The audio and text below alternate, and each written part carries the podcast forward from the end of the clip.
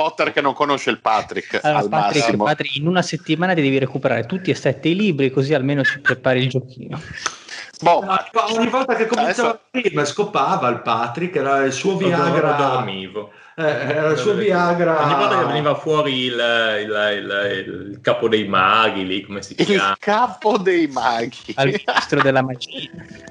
Chi è il, il, il presidente Ma dei silente. Ah, guarda, l'unico, Silente, ca- l'unico capo dei maghi secondo me è Silvan, quindi... eh, Resta connesso sul canale, sulla podcast tanto è free. Qui si parla di NBA, top player MVP Di schiacciate tipo Neil, resto in guardia Michael Kidd. Cambio vita, cambio mood, cambio stile, nuovo team Rap game, collet game, a noi ci trovi sempre caldi No fake, the homies Nella storia Barkley sono in guerra con i Warrior Proprio come Stephen Curry, gioco a fianco LeBron James Top 10 come Kyrie, one shot Hall of Fame, Northside, tipo i Thunder Playmaker, sto davanti come Tony Parker Ho una media come Garnett, come Boston, come i Lakers Io sto dentro nel mio posto, sold out come i Blazer Noi campioni di ignoranza, qua si beve, siamo al nord Quando schiacci sfondo il vetro ti ricordi Michael? Mi cade ogni sulla podcast, lascia stare poi la Fox online Già sai, dei campioni dei playoff. Questo è basketball. Basketball. Questo è basketball. Basketball. Siamo campioni. Campioni.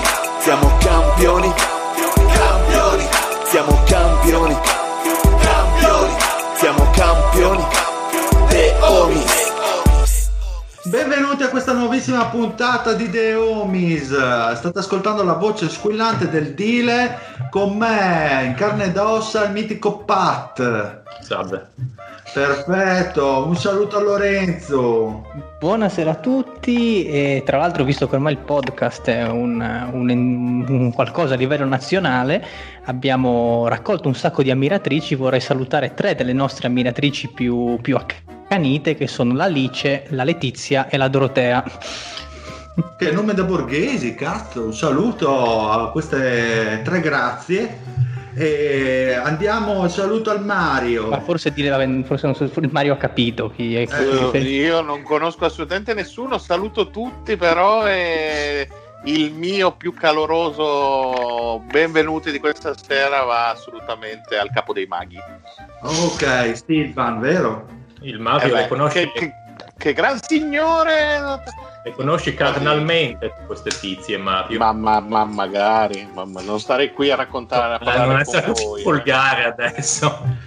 Poi un saluto al The Last of Us, ma il primo nel il Fede. Bella ragazzi, mi raccomando, social justice war, ma non troppo, che poi rompete i coglioni.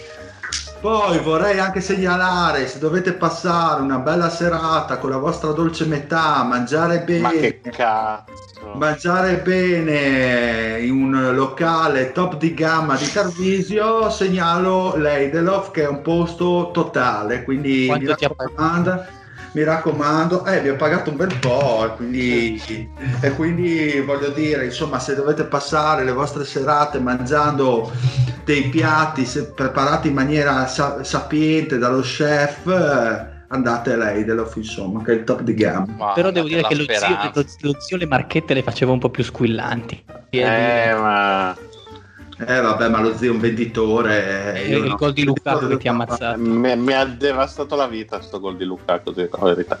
Ma volete fare un commento sull'uscita della Juve agli ottavi di finale in Champions League contro il Lione? io saluterei tutti quelli che insomma l'hanno presa bene, soprattutto sul gruppo Dynasty con dignità e con assoluto come dire Sportività. buonsenso, eh, esatto. Un saluto a Sarri. alzare i toni. Un saluto a Sarri. Che... Bella e alti a sarrismo. esatto. Io, mi Eh, limito a dire che la, la mia bacheca Facebook era invasa un po' meno degli anni scorsi, per fortuna. Sarà che è stato un anno un po' anticlimatico, però abbastanza invasa di gente che perculava i tifosi della Juve, eccetera. E come sempre a me fa abbastanza ridere la gente che come appuntamento sul calendario calcistico importante dell'anno è quando perdono le squadre degli altri. Mi, sa- mi fa sempre abbastanza tristezza, devo dire. Io pur non seguendo il calcio e non fregandomene un cazzo. Boh, ma tu prendi sempre in giro le squadre dell'NBA che perdono contro i grandissimi Houston Rockets, perché dovrebbe cambiare sta cosa nel calcio? No, non è, non è assolutamente così. Io, tifo, io al massimo prendo in giro gli owner, in particolare quelli che fanno parte di, di questo podcast. Eh Soprattutto beh, li prendo in giro ben sapendo che per i prossimi 25 anni saranno loro a prendere in giro me, visto che ho l'owner peggiore dell'intera lega. E vabbè, Ma godi tra, della l'altro c'è sta- ma tra l'altro c'è stata una dichiarazione rifertita che ha detto che lui è pronto a spendere tantissimi soldi, che lui eh, sa che Sì, ha, ha i aumentato i gusti- buoni pasto da 5,16 euro a 7 euro, si è voluto rovinare. eh, adesso che ha perso, i- Aia, aia, aia, ha per- ha perso i milioni, ma lui ha detto che metterà tutto se stesso, tutti i suoi soldi a Houston pur di vincere il campionato. Si fallisce domani. è- e ma gliele tiri addosso anche Fede. Bene, No, quindi no, un nerd di merda. È un server 2.0. Allora, quindi ragazzi, torniamo nella bolla che ci piace tanto, eh, esclusi ormai a questa corsa playoff abbiamo capito che ci sono i Pelicans e i Kings, voglio farvi fare una riflessione riguardo a queste due squadre. eh, alla luce anche delle aspettative che avevamo perché comunque i Pelicans erano favoriti e poi voglio sentire il Mario un attimino sul eh, che conclusione ha tirato da questa stagione dei Kings quindi chi vuole partire? dai Fede raccontami un po' i Pelicans le aspettative cosa è andato storto se è andato qualcosa storto se, Beh, se- direi, direi abbastanza di sì, mi permetto di dire, insomma. Bene, va Eh, ma le, le aspettative dei Pelicans secondo me non riguardavano neanche il- lo staff dei Pelicans, c'era la Lega che aveva delle aspettative per quel che riguarda i Pelicans, che direi che sono state ampiamente disattese. Zion eh, era chiaramente fuori forma, proprio mi pare che non abbia fatto neanche una stoppata nei 140 minuti totali che ha giocato nella bolla, il che la dice lunga. Credo abbia fatto un assist o zero assist, quindi era davvero l'ombra del giocatore che era. Eh, plus minus nel complesso ampiamente negativo, poi ha dovuto lasciare anche la bolla, eccetera, eccetera. E la squadra semplicemente non ha ingranato, punto e basta, anche nella partita finale, quella che hanno perso contro i San Antonio Spurs, mi pare, se Sì, l'ultima- contro gli Spurs. E anche lì ci ha provato Reddick, che si vede che ci teneva a tenere eh, viva la sua striscia di apparizione ai playoff, ma il backcourt non, non ne ha, non ne ha beccata una. Holiday ha giocato una vera partita fatta bene nella, nella bolla e poi basta. Williamson ha giocato l'ultima partita discretamente, solo che quando il tuo backcourt, eh, cioè Lonzo Ball ha tirato malissimo, Geru Holiday ha fatto 0 su 5 nell'ultima partita, ha fatto 0 su 9 totale nel- nell'ultima partita contro San Antonio, nonostante quello di- difensivamente un po' ci avevamo provato. Però c'è poco da dire, è stata un finale davvero. Io non mi aspettavo che sarebbero andati così male, anzi, mi aspettavo che Williamson, col- grazie anche al, eh, al tempo che ha avuto, sarebbe tornato un po' meglio. Evidentemente non ha avuto il tempo di allenarsi decentemente, forse grazie al fatto che ha più facilità di altri a mettersi un po' di peso, probabilmente non gli ha giovato come mi aspettavo questo tempo di riposo. Adesso vediamo, vediamo l'anno prossimo in, in poche parole. Credo che insomma non, non siano assolutamente contenti di come, di come è andata questa avventura. Mi aspettavo un po' più di tempo da Nickel Alexander Walker, già che c'erano, secondo tanto voleva farlo giocare un pochettino di più, perché secondo me è il giocatore tra i giocatori più interessanti che, che hanno. A parte E gli, al- gli altri per mettere un po' di ciccia sul discorso o Ah, come... Sono palesemente arrivati mm, senza fiato, senza ritmo. Non in condizione proprio, vero? Sì, ma Anche infatti Ingram. Più, più che altro ha centrato Fede un po' il punto quando parlava delle percentuali, che comunque era una squadra che tirava abbastanza bene, soprattutto sui piccoli, cioè Alonso comunque conoscendo quelli che erano un po' i suoi fantasmi al tiro nelle stagioni precedenti, mh, da, dice- da novembre in poi, dicembre in poi aveva un attimo ingranato e sembrava aver trovato una meccanica molto fluida, molto... sembrava avere appunto ritmo in queste 5-6 partite proprio mh, anche le idee tattiche che c'erano che si erano un attimo sviluppate io non, non li ho visti così tanto tanti condensed perché proprio ne parlavamo fuori onda che alcune partite, alcune squadre molto molto bene anche dal punto di vista del gioco, altre proprio fatica a guardarle. Ecco, i Pelicans erano una di quelle squadre che malgrado tutto l'hype che ci possa essere dietro non ti invogliava a, a dire ah c'è la loro partita, me la guardo. Sì. Quindi stavo guardando un attimo la situazione salariale per, eh, per la prossima stagione. Devo dire che hashtag sono questi, mi viene da Sì, dire. sì. C'è giusto un Favors in scadenza. Ingram l'hanno, l'hanno allungato il contratto, non mi ricordo. Ingram non ancora, lo faranno quest'estate Eh, beh, sicuramente. c'è, da, c'è da dare i soldi a Ingram, però comunque il, diciamo che il core rimane questo e secondo me ripartendo da zero a dicembre con magari un, un training camp eh, fatto bene, una situazione un pochino più normale potrebbe essere una squadra interessante. Io onestamente mi aspettavo di vederli all'ottavo posto per tutta una serie di motivi, vuoi per l'hype che c'era dietro, vuoi perché la Lega onestamente avrebbe fatto di tutto magari per dargli il calcetto, per fargli, per fargli fare almeno un turno di playoff. Che mentalità Invece- italiana che hai, però, proprio sempre Eh, però a vedere il marcio. te tifi una squadra che se ne intende di queste cose, quindi sta tranquillo. Sei E molto italiano, effettivamente. sono, sono estrema, sono, anzi peggio, sono toscano addirittura, figura. Ah, la carne, la carta. la C aspirata. E secondo, secondo me già, già l'anno prossimo potremo vedere delle cose, delle cose carine e interessanti, perché comunque sarà un gruppo molto più mm, molto più rodato. Io mi aspetto un pochino più minuti da Jackson Hayes e cercare di risolvere un po' quella che è il, il nodo che hanno, perché comunque far, con- far con- convivere lui e Zion non è una cosa così semplice.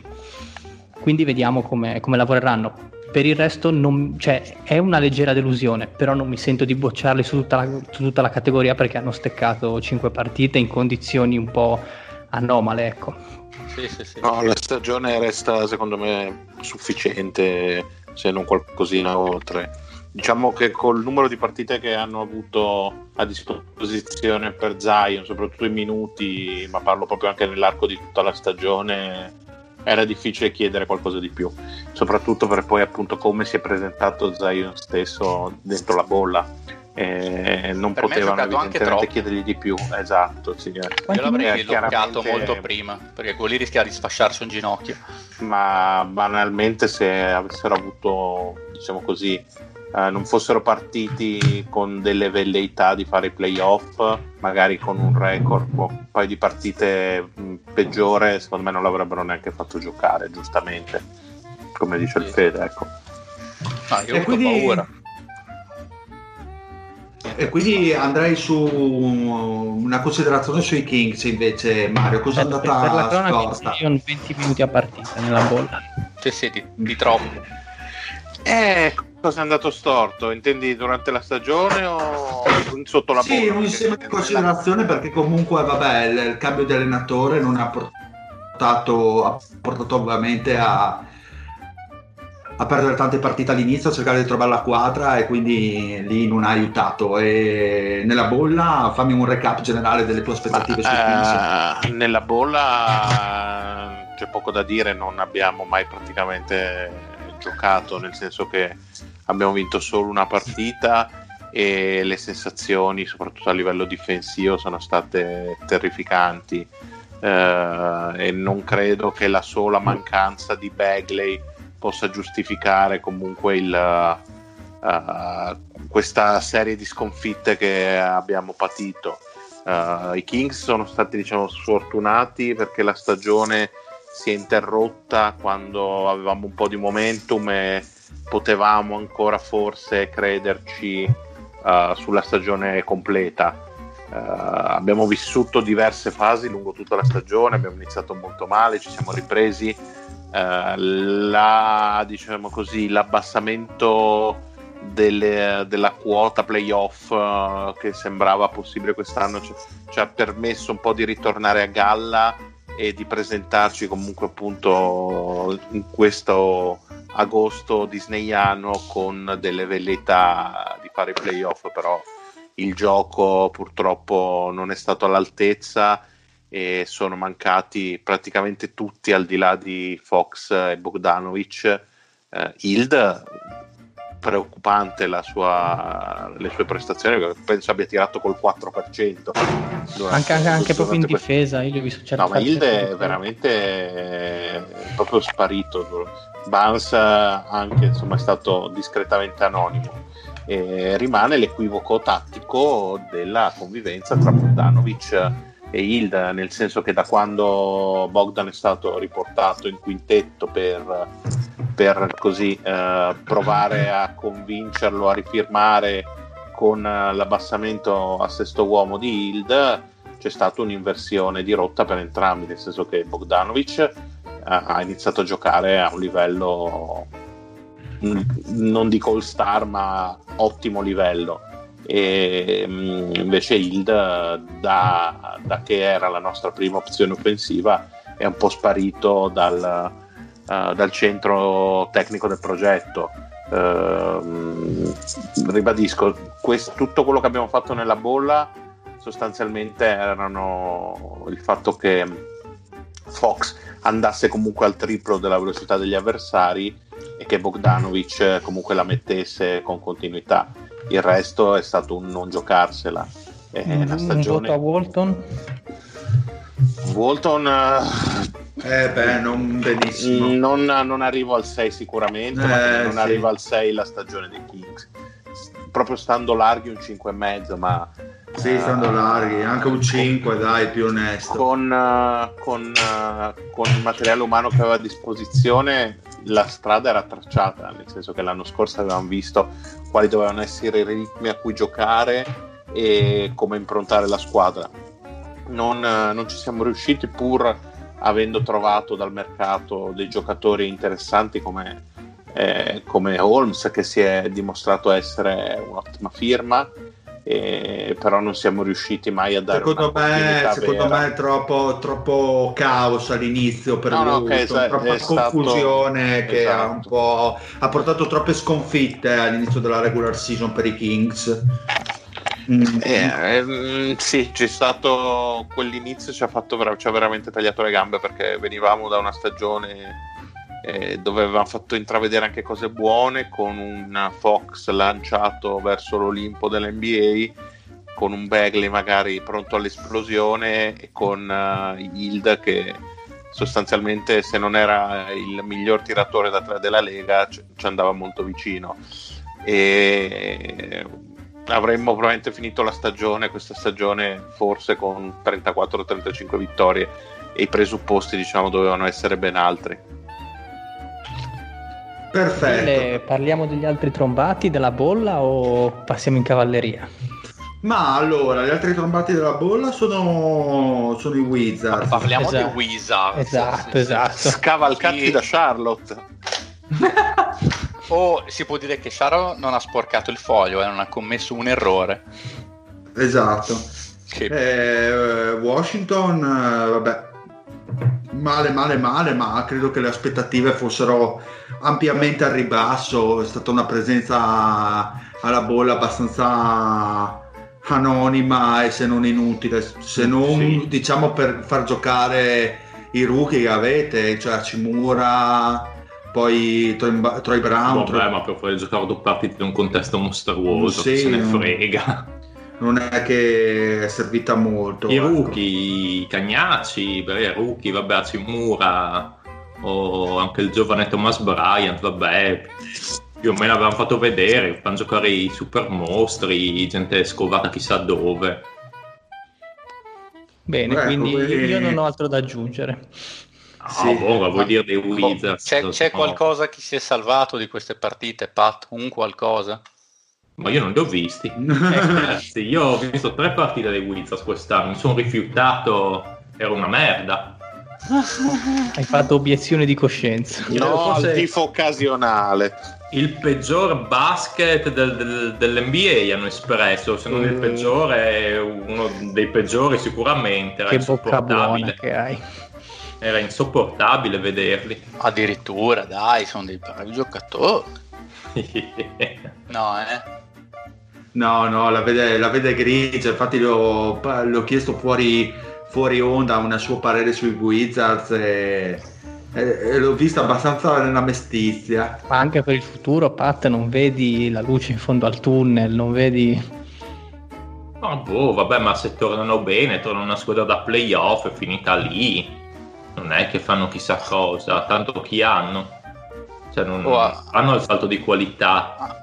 No, beh, devono tornare quelli di prima. Poi se Hachimura... Eh, Devo dire tor- che Tornano mi quelli di prima, ma fanno come prima, nel senso Hachimura è troppo giovane per poter contribuire Eh, in sì. maniera Mi- significativa. mi aspettavo è di un bel di giocatore, Hachimura. eh. Ma no, un bel giocatore. Sai cosa A me che piace secondo me una, è, è una schifezza di Hachimura? È la scelta di tiro che ha, che è, una, è bruttissima. Tante Vabbè, volte ho visto... cosa pretendi in quella squadra lì a 20 anni? Sì, però boh, non lo so, mh, veramente una brutta scelta. Eh. Ho visto tan- tante volte, quello che l'ho visto, ho visto passare magari tiri liberi che aveva da, da tre per fare, sai, quei uno o due passetti, andare a tirare da due mezzo marcato, tirare una schifezza. Ah, Oh, le partite che... Sì, esatto, esatto. Le partite che in palla fa molto bene. Sì, sì, ne ha fatta una Però a buona momenti, però, contro i. Pelicans. Ha fatta Sì, solo una buona, molto Hai momenti, magari trovi un quarto che fa un bel po' di punti e il quarto dopo non sai neanche se in campo.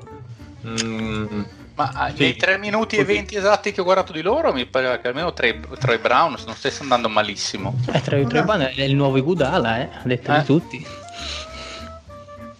Vabbè, se io compro in Mario, magari si fa anche, riuscirà anche a far discretamente, a me non fa Oh, vi- impazzire. Gli darete i Cioè, soldi di. Maimie e farà cagare. Cioè, se non- ma sì, se non è Troy Brown ne trovi un altro, non, cioè, è un X Troy Brown, non è che non è che hai trovato sta perla, secondo me.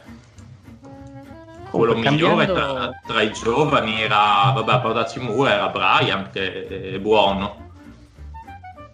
Anche se non penso che abbia questo seeding incredibile, No. però buon, buon centro. No, ma lui sì che paghe- pagherete tanto Eh, lui rischi di pagarlo un po'. per il ruolo più che altro. Mm. Sì, fa la fine di Biombo poi. Ma va. Ah, no, più-. Eh, Io, guarda, ma quei soldi lì li dai, no. Thomas Bryan. Boh, chissà Quanto cosa- può prendere Thomas Bryan? Non glieli danno, ma perché non ce li hanno, eh, perché è un Esatto. cap eh, intasato, Sì. se no. E boh, lo, lo stipendio del Wall eh, bollisce tutti quanti, eh, mi Eh, è quello di Pila adesso. Adesso quello di Bill. Boh, vabbè, ma Bill ancora un anno ce l'avete, no? Sì. Aveva... eh, ma se lo perdi lo devi sostituire comunque. Eh, boh, ma... Ma vabbè, ma la squadra se torna bene Wall, vabbè, sarà lì a farsi i playoff a No, est, non tornerà mai più, vuole Ma finito. sì, anche io ho i, miei, ho i miei dubbi che torni bene. Me lo Ma- vedo abbastanza all'arena, anche lui. Grande. Anche se c'è- so che se una fonte abbastanza vicina allo spogliatoio Wizards mi ha confermato che Wall abbia richiesto il bonus dei 600 euro per le partite IVA. Fuori i nomi e cognomi della fonte. esatto. No, non posso dire, non posso dire. È Patrick. Grande Wall. No, ma qualcuno c'è, anche di- qualche giocatore anche si è trovato, il, il Bertans del caso. O- Eh, Bertans però lui si che andrà a prendere quell'altro. soldi da Eh, quello non li tieni quelli lì. No, Bertans deve massimizzare questa stagione. Bertans prende soldoni in off season. Sì, sì, Lui sicuro. Beh, praticamente quest'anno il miglior tiratore da tre della Lega. o c'era un altro, come si chiamava? E se non lo sei tu. Un altro come Bertans, tutti uguali. Sembri Berlusconi quando doveva fare l'esto bulgaro, quell'altro, come si chiama? Luttazzi. Eh, esatto. Bello trovarlo. Bertans che è il Peter Minus dell'NBA. Che gli manca un Isaac, dito. Isaac Bonga. Ma no, la Isaac Bomba al diavolo. È il Mo Wagner, dai, anche lui. ah, Mo Wagner. Ok. Ah, avevate anche quell'altro voi, quello dei Lakers, quella- quell'altro ucraino, come si chiamava? N- Non è da voi? Chi Lanzecco Panzecco? Il naneco di Manzaneco. Mi- mi- mi- mi- Mikhailov. Bra- Mi- Mikhailchuk forse Mi- genere. sì. Mikhailov. No, vi confondete con Main, mi credo. Ma non credo. Proprio due gocce d'acqua. E iniziano con la M tutti e due magari. Beh, anche Magalli, ma non lo scambio per Maimmi. Ma, No, quello, eh, quello, quello era il Mahatma Galle. Grande Mahatma eh vabbè, devo fare il coso, il fotomontaggio esiste già in rete. trovo. Assolutamente esiste già, ma c'è anche, Ah, quello, ma anche quello del, combat- del grande combattente, quello che faceva Krav Magalle. Comunque, Krav Magalle, adesso ve li trovo e ve li mando tutti. Perfetto, quindi anche i Washington li abbiamo silurati. Vogliamo andare sui Suns? Faccio- eh, dile, è il tuo momento. Eh no, vogliamo andare, cioè, stiamo parlando L'unica cosa interessante. in attesa tua. Eh sì. Allora, a parte che eh, adesso stanno giocando contro Oklahoma e c'è un piccolo dietro le quinte, nel senso che Ayton ha perso il primo quarto perché non ha saltato il controllo del test Covid e, e ha dovuto farlo in corsa e no- per farlo giocare ha dovuto aspettare il responso e adesso gioca grazie a Dio infatti erano sotto di 16 punti e sono sotto di 4 così giusto per non farsi mancare niente Siamo sempre al top. lista. Che ha fatto Siamo- come Willis Reed che è entrato tra le ali di folla. esatto siamo sempre, siamo sempre i Suns non cambia niente niente molto bene ehm, perché comunque secondo me eh, la stagione dei Suns non è stata per niente negativa con l'arrivo di Monty Williams. Ha dato un senso alla squadra un senso di, di- di gioco ha cercato comunque di eh, responsabilizzare i giovani, sta tirando fuori un giocatore interessante da Cameron Johnson, messo da power forward dentro la bolla, da titolare, visto che Tanto vituperato Cameron tanto Johnson. vituperato Cameron Johnson e da 4 non mi sta dispiacendo per niente. È una coppiata di ali molto dinamica, molto atletica, assieme a Bridges e e riesce diciamo a colmare anche le pack difensive di Cameron Johnson che comunque marcando i 4 è vero paga un po' il fisico ma in mobilità diciamo già eh, più presentabile confronto magari a, a fa- a farsi marcare o a marcare delle guardie ecco lo vedo molto nel un 4 tattico come nella small ball ecco. È vero che è un small sample size di Cameron Johnson però sta facendo passi da gigante mi sembra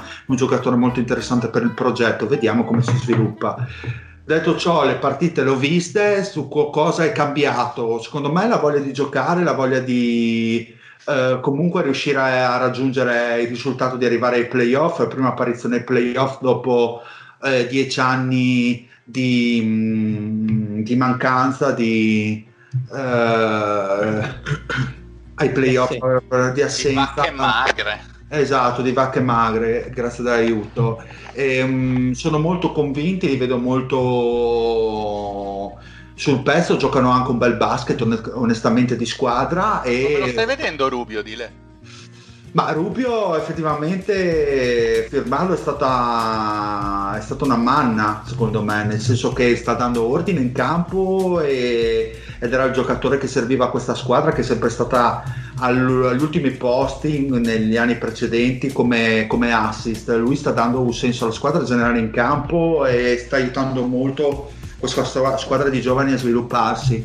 Onestamente all'inizio la firma non la vedevo in maniera negativa quando era stata fatta, secondo me era un po' lunga, ecco, perché tre anni sono comunque lunghetti nella finestra per i Suns, però non te lo portavi a casa, effettivamente l'aiuto che sta dando alla squadra è importante. Booker eh, è una cosa da tenere ben presente il fatto che ha bisogno appunto di giocatori che eh, lo aiutino a creare gioco, sì, a creare gioco, c'è poco da fare. Anche Non- se eh, per dire, io ho avuto l'impressione che sia migliorato tantissimo nelle letture dal punto di vista dei, dei passaggi proprio. eh, Eh, sì, Quest'anno sì. tanto.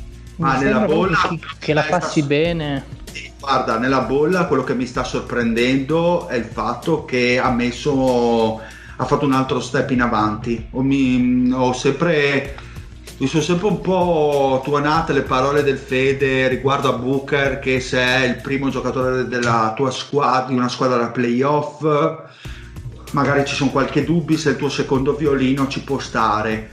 Nella bolla sta dice, dice così, però cerca di sgraffignarcelo al Fanta. Eh? Esatto, però nella bolla sta emergendo in maniera prepotente il fatto che la leadership ce l'ha tutta. Secondo me le letture di gioco sono migliorate in maniera esponenziale quest'anno, molta più confidence probabilmente anche si del... Si è evoluto in un giocatore comunque che un anno e mezzo fa oggettivamente non sembrava. Cioè il tiro cioè, classico... Quando gli è stata messa palla in mano si voleva dire, cioè raga, questi qui Gesù Cristo ha dato un playmaker a Booker perché ci siamo messi sì. che devi dargli palle in mano a lui e sia nella merda. Effettivamente sei stato nella merda come squadra, però inaspettatamente, secondo me, negli ultimi 12 mesi, quelli che sono, ha messo su sì, un aspetto sì. del gioco che prima non aveva. Adesso rimane meglio, secondo me, averlo come trattore della, della palla diciamo 1B e non 1A a mio avviso sì, secondario diciamo sì. sì sì però diciamo quasi coprimario però comunque uno che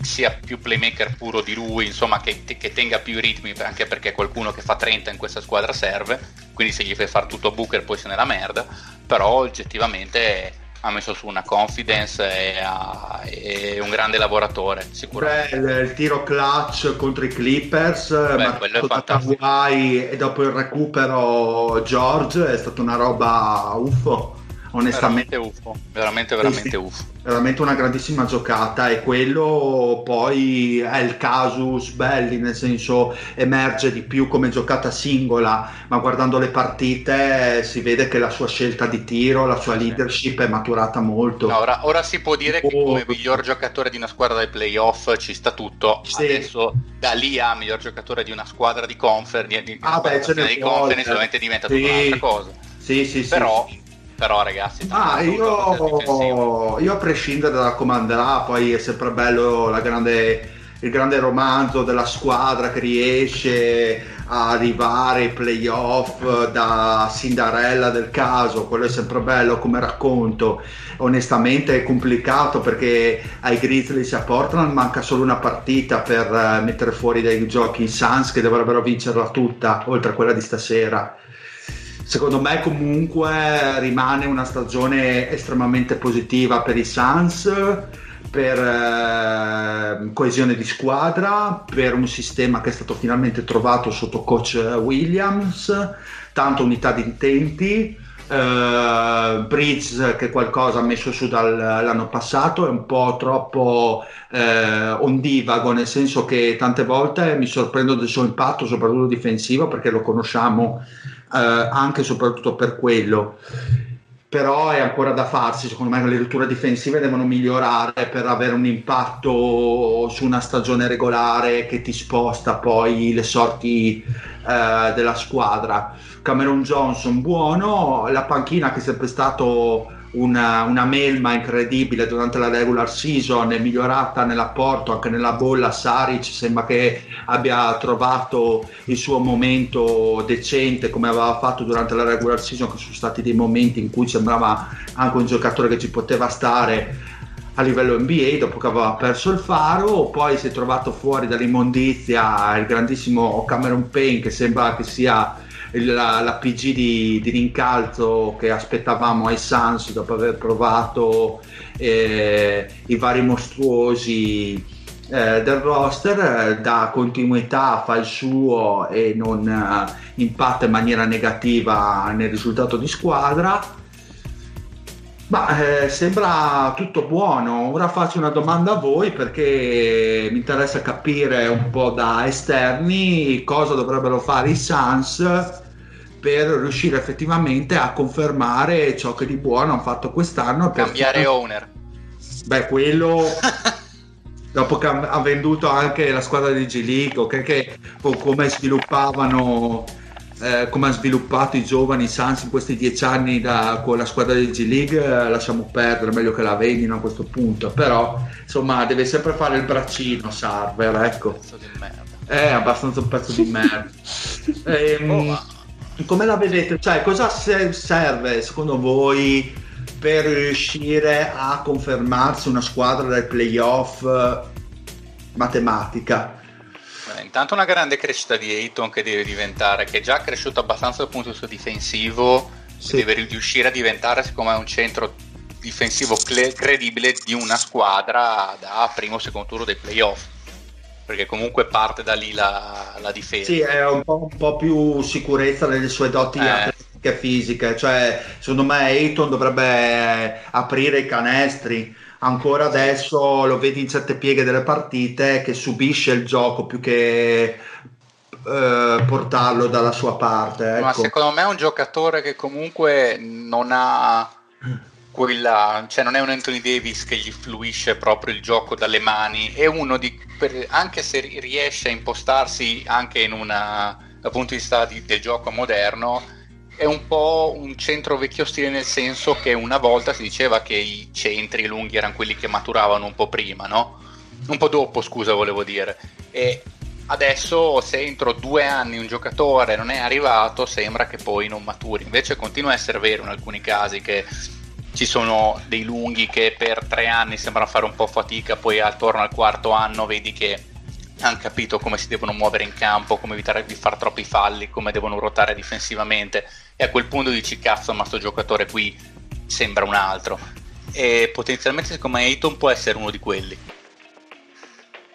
e Sì, per il resto d'accordo. sì, no, non so se perché comunque è un po' più meccanico nel senso che secondo me secondo me è uno che impegnarsi si impegna è uno che già è migliorato dall'anno scorso ma perché ha capito un po' di più come deve stare in campo Sai, non è secondo me un giocatore che gli dai palla in post basso o comunque si crea il, si crea il tiro, il canestro da solo crea qualcosa per gli altri, nonostante magari eh, possa anche eh, da post alto po- dare la in una palla, parola, gioco, però non lo Posso- vedo se- proprio quel centro. Hai detto Eh. bene alla Anthony Davis che può prendere nella piega della partita mano lui e fa Ah, l'istrione. guarda ecco. te lo dico in una parola per me è un giocatore da comfort zone Esatto, sì. Mm. Cioè, è un giocatore che finché non ha interiorizzato un aspetto, io mi ricordo ad esempio da rookie tendeva molto a prendersi il tiro perché si vedeva proprio che gli veniva bene, cioè non guardava la Sì. difesa come reagiva, non leggeva tanto. Oh, mezzo metro, un metro, tiro, punto, non Sì. stavo, perché è quello che so che so fare. E secondo me, pian piano, quando aggiunge si sente sicuro in altri aspetti del suo gioco, a quel punto poi li esprime in campo. Però quando lo farà, secondo me lo farà bene. No, no, beh, secondo me è un bel, bel giocatore Ayton. È difficile leggere, capire quanto forte potrà essere perché secondo me il ceiling eh, passa anche un pochino dalla sua mentalità. Può veramente eh, diventare quel giocatore che magari utile, un secondo o anche terzo violino in una squadra importante o proprio magari fa lo step mentale e, e può anche traghettarti la squadra ai lidi molto più positivi. Eh, Se può essere è centro migliorato difensivo di una top molto, 10, eh. tanta roba.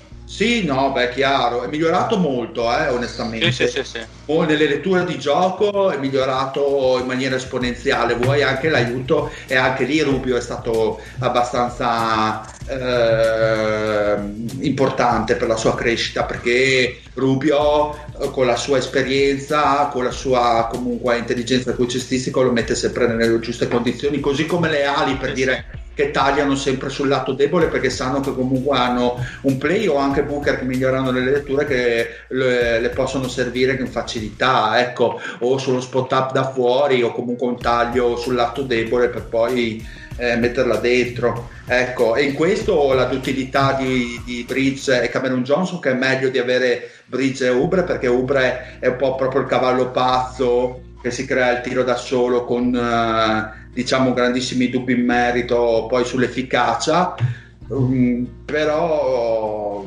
cioè, vedo meglio ecco, in un futuro un Cameron Johnson Bridge oh, sempre con l'ottica che secondo me manca qualcosa a questa squadra cioè stanno esprimendo il massimo più di così cioè, la crescita viene dai singoli ma i comprimari quelli sono. Non puoi chiedere un tassello un po' a tutti e poi mancherebbe proprio quel giocatore in ala, magari da 4 che giochi bene Eh. con Ayton, la stella che veramente allora lì sai questi possono arrivare ai playoff, però serve un giocatore ormai maturo, non, non può, devi, devi Serve un ingranaggio in più. cioè, Eh sì. Un TJ Warren. Ma eh, allora, ecco, TJ Warren è uno che sta facendo. Sì, bene, però ho visto la partita contro i Suns di Indiana in cui i Suns sono sempre stati in vantaggio. Cioè, TJ Warren è stato dato molto alla cronaca Indiana per, anche per la partita della bolla che ha fatto il carry right e tutto, tutto molto bello. Però, eh, nel senso, Warren è un po' il giocatore che era Phoenix, però mh, a Indiana gli è stata data molta più fiducia secondo me. È sempre stato trattato, diciamo, in secondo piano, il Sans sempre con la porta aperta, a mio avviso. Questo ovviamente nella conference ha aiutato. Però non credo che i Sans con TJ Warren dentro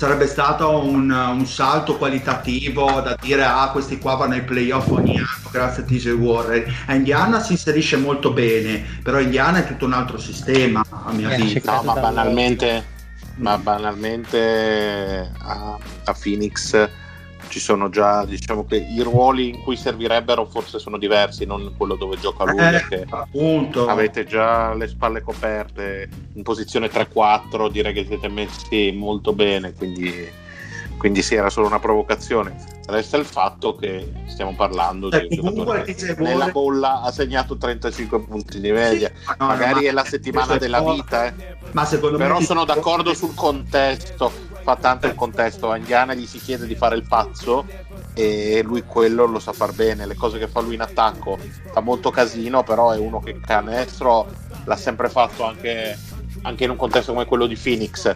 E il, il fatto è che a, Indiana gli chiedono proprio quello e lui quello lo fa alla grandissima. Sì, anche perché c'è una difesa migliore. Comunque. Eh, quello anche perché TJ Warren non è mai è stato neanche un difensore presentabile, se il sistema fa schifo non è che DJ Warren eh, ti salva la baracca, anzi non è mai stato questo grande difensore, è sempre stato uno scorer, questo si è capito anche dai Suns.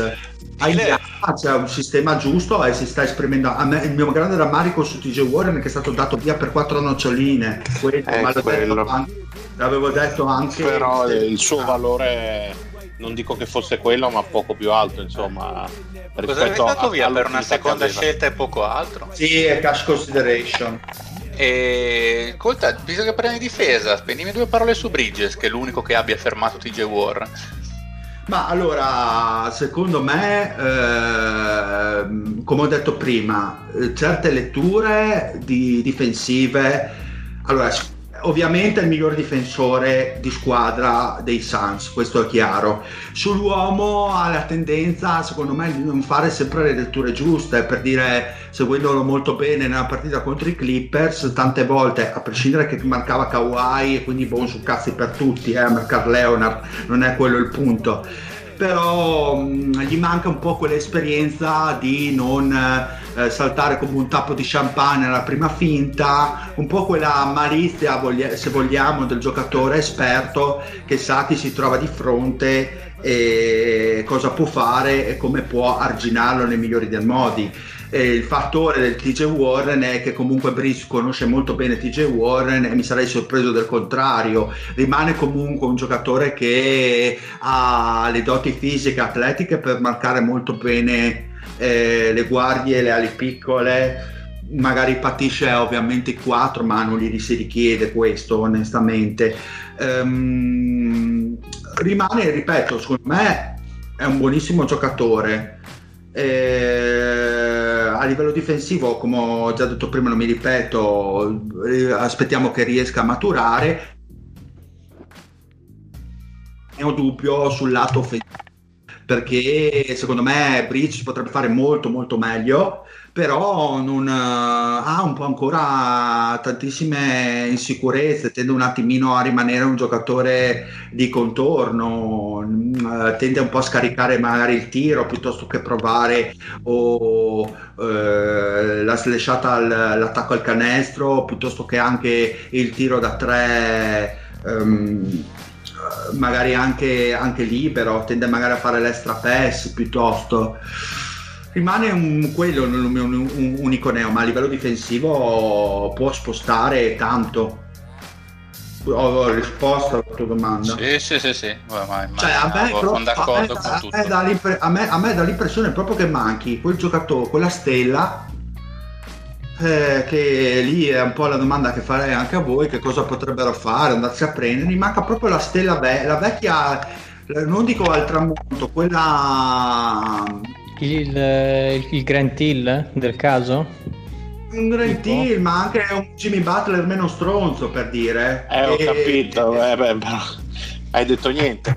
Eh, ho Cioè- detto niente. Cioè, te, so. quindi, te quindi vuoi un Jimmy Butler con la testa, quindi vuoi un 5 volte MVP, un, eh, un 3 volte campione NBA, cioè nel senso vuoi un O un giocatore Paul totale. George che mette incinta meno stripper, una roba del genere.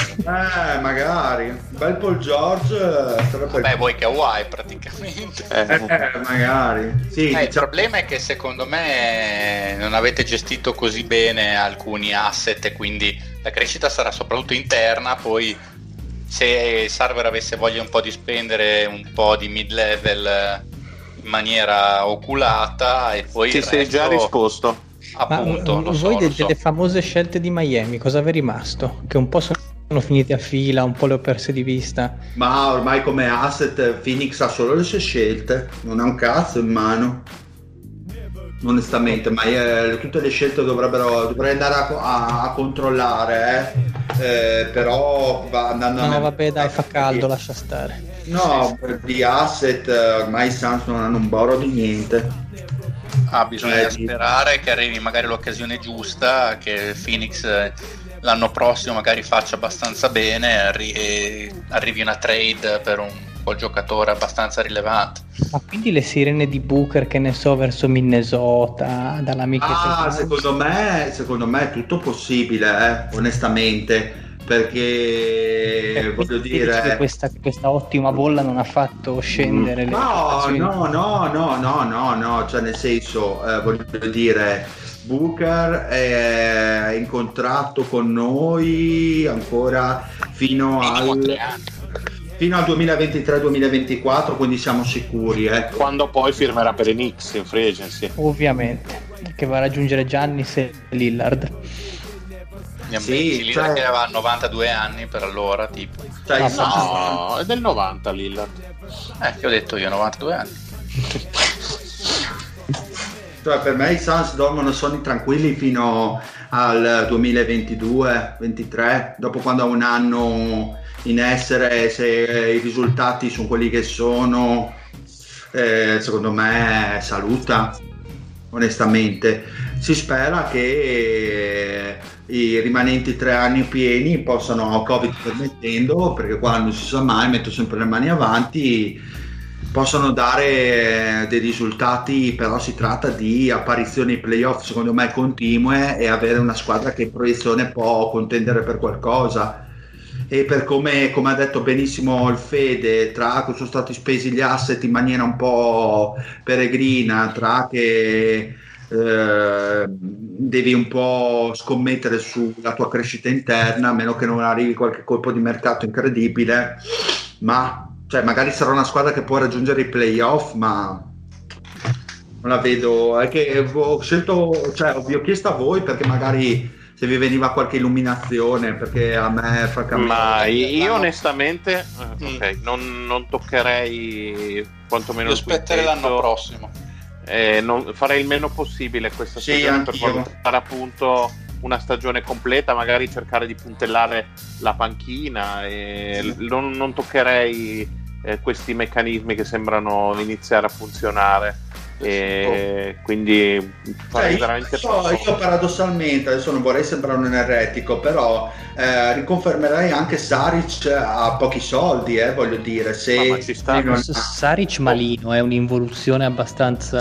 Sì, sì, sì, sì, sì. però sai, eh, andare a cercare sul mercato qualcosa che non sai, cioè se non trovi veramente un giocatore importante, perché poi comunque andrebbe a fare il rincalzo dalla panchina per pochi soldi, io Saric eh, lo terrei ancora. Poi per- il problema di Saric è che dovrebbe, bisogna di avere un po' più palla in mano perché comunque ha sempre avuto attitudini di trattatore di palla. Solo che a livello NBA fai un po' fatica in una squadra forte a dargli palle in mano, è solo che lui come da, da 4 puro esterno e basta sembra fare un pochettino fatica. Eh sì, sì, Ah, sì. Secondo me il suo problema è che ha veramente la personalità eh, sì, di, di un, di un koala perché veramente sembra fragilissimo a livello emotivo. Secondo me, E questo secondo me non è così fermata. contento perché sente di non essere così esaltato in quelle che sono le sue qualità. Che poi tu, tu vuoi dirmi allora lavora su altre cose. E Io, io non mi stupirei di vederlo in Europa entro due anni. boh, Sì. Comunque parlando, parlando dei Suns sono adesso in vantaggio di 10 punti con un Booker che è, sal- sal- è salito in cattedra. Cioè, quindi Ayton ha un plus minus clamoroso praticamente. Eh, adesso ti dico, beh, sì, più 20. Sto così. Per Cos'è la risata malefica di chi vince Eh, beh, il titolo ma- NBA quest'anno? No, vabbè, ma sono contento dopo tanto, tanta immondizia patita, dai, almeno vedi un po' di, di luce. Quest'anno, è, come ho detto prima, è molto positiva. Anche io sono della vostra opinione, poi la chiudiamo, di tenere tutto inalterato, di tenere tutto così com'è. Hai ancora Uber un anno, te lo tieni lì, vedi come può andare con Cameron Johnson e Bridge sempre più, secondo me, importanti anche come un montaggio insieme. Quella la line up che hai provato nella bolla la testi sulla regular season del prossimo anno. Ubre diciamo ripeto per un anno puoi anche dirgli ciao è stato bello. Puoi cercare fortuna da un'altra parte ecco se, se reputi che una line up con Cameron Johnson e Bridge può tenerti botta ovviamente con tutti i limiti del caso perché Cameron Johnson poi le prende sotto soprattutto a ribalzo difensivo ecco questo, questo è chiaro non ha il fisico. Però puoi permetterti di aprirti un ventaglio di scelte ecco. Se riesci a trovare un 4 vicino a Eton duttile che può darti quel salto in più ti puoi permettere Cameron Johnson e Ubre lo puoi anche salutare lo puoi anche dar via eh, più avanti se ti danno qualcosina ecco insomma questa era un po' la mia idea bene bene bene cosa Facciamo due chiacchiere su Dallas. Che... Aspetta, io, Ah, prima, io, prima, io prima vi rubo due secondi perché secondo me io sono stato uno dei più grandi sostenitori di questa stagione di fila, ma mi sa che devo scendere anch'io purtroppo. Mamma mia, mamma mia. eh, Malino Mamma non scendere- fila. Malino. Ma non malino, vabbè, sono stati sfigati, cioè quello si è distrutto il ginocchio, Embiid si è girato la caviglia, quindi sai. Mamma mia, mamma mia. E, qua- e- e magari mantengono anche l'allenatore perché di nuovo gli si è rotta la gente. Eh, che te devo dire? Il grande amico del Patrick. Dai, ma l'anno, ma l'anno prossimo vedrai che verso settembre inizia a girare un video di Ben Simmons che tira le triple su È Instagram. grande e quello, quindi- quello è sempre sono le cose, cose Ok, belle di sono come i video di Howard di, di dieci anni fa che aveva i movimenti di Hakim e il tiro di Kobe. Cioè. Ci odio, calma, calma. Quello non c'è mai stato neanche in video. Ah sì, cosa faceva a girare. Comunque, Eh, quindi... ma io me lo ricordo di boh, il video di lui che andava a scuola da Hakim che gli faceva, i movi- gli faceva i movimenti e lui guardava. Er- Era lui Javal McGee. Porca puttana, e lui faceva solo gli schiaccioni, faceva gli appoggi finissimi di, di tocco puro a Kim e lui schiaccione, palla. No, Ma comunque, tutto questo Ma, per... ma è toscano Howard, non lo sapevo. L'ho capito adesso. Sei di una scortesia unica. Comunque, No, eh, comunque non è facile questa squadra comunque il problema è che so- sono legati mani e piedi come la- la- eh, sono due anni che diciamo sempre questa pappa sono legati mani e piedi due- eh, a un giocatore eh, dandogli strasoldi che tecnicamente fai veramente fatica affinché questo qui non impara a tirare punto Ti ripeto, che cosa dovevano fare? Bollirlo? ah se hai due coglioni così probabilmente lo, lo tradi prima di dargli il contrattone Più che altro è rinunciare un po' a, tutto- a tutti gli ideali che ha avuto, vuol dire proprio... E sti cazzi. Eh, sì, e sti cazzi, che è molto più di destra. Sì, sì. Eh beh. Se vedi un po' pure se c'è scritto stigazzi. No, il problema in realtà grosso come è rinunciare agli ideali e il problema più grosso secondo me è un altro. Cioè, se per puro caso imbrocca quel 5% di possibilità che Ben Simmons metta sul tiro, a quel punto diventa il 90% di quello che è Antetokounmpo, tu sei quello che ha ceduto Eh, Ben vabbè, Simmons ha però pensato cazzo, lo diciamo, lo diciamo ogni anno. Non è che puoi trascinarti dieci anni sperando No, no, cioè, nel d'accordo, senso- eh, ma è una questione anche di politica, Basta. cioè, capito? Io ero curioso. No, no, io ho capito la, la questione, ma infatti vorrei sentire il pat riguardo a sta cosa qua. Ah, ma ancora voglio- il pat Sì, sì, ma no, mai- sentire sui, sui 76er, il mio amico Patrick. Fila, secondo me bisogna aspettare che abbiano un allenatore diverso Anche e vero. capire come funziona. Perché uno- Brett Brown, secondo me, non, si è mai capito un cazzo. Uno come Figo, Parliamoci diciamo, chiaro. no? Eh, Le squadre che ha avuto fila erano Eh. sempre de- le ultime, almeno erano buone squadre. Questo Brett Brown a me mm, non mi sembra così bravo. bravo sinceramente, io vorrei vedere Beh, beh, qualcun altro ad allenare. Magari c'è Sarri che si è appena liberato. Patrick, a parte te stesso, chi ci vedi bene su quella panchina? sulla panchina. Avrei detto Thibodeau, però avete fatto una grande mossa, ve lo siete accaparrati. Che troller di merda che sei. Ma non so, mh, basterebbe vedere qualcosa di diverso, un'altra filosofia di gioco, un po' come il cambio che poi fece Toronto tra, tra Casey e, e Nurse, cioè vedere qualcosa, di, un gioco diverso. Per Brett Brown cioè, sta facendo sempre quello ormai. Cioè, per dire, ti faccio una domanda, secondo te Atkinson con quegli uomini, con quegli uomini lì, Eh, sono un- io, io non ce lo vedo bene il gioco di Atkinson per No, dire. beh, Atkinson non piace neanche lui. Ecco. Non mi piaceva da Brooklyn a tirare triple con degli scarsoni. Mi mi ha sempre Tanto fatto proviamo. a giocare sulle percentuali, è un gioco che non esiste. Ehm, non lo so, mm, qualcosa di diverso perché sì, Embiid, eh, Simmons, cioè, boh, li vedo, li vedo sempre uguali, non- boh, vedo sempre il stesso gioco, stessi- gli si parla sempre degli stessi problemi anno dopo anno. Secondo me Simmons ha talento, però sì, vorrei vedere con qualcun altro prima di dire ah no, Simmons non ce la può fare, vendiamolo. Non è ancora il momento di, di vendere Simmons, secondo me. In questo momento non ci tiri su neanche chissà cosa, secondo me. Ma io ho letto di Cleveland che ha il pacchettone pronto. Non sì, si che sa bene pacchettone ha? Ah, non si sa bene cosa, però sta rimbalzando sta notizia da ESPN. e Quello di tutto. Wish. Eh sì, esatto, la scatola Forse il pacchetto, pacchetto Sky Cinema più No, a- calcio. al pacchetto azionario lì della clinica. Ma che Sì, poi, immagino, ma gli che danno- cos'è sto Esatto. pacchetto azione? Fisicamente, cioè è proprio un pacchetto. Ma Comunque. eh, scusa Lorenzo, ma dov'è l'anello del conte? Eh, non si sa. Non si sa neanche Nella- che cosa per me è nella tua tasca.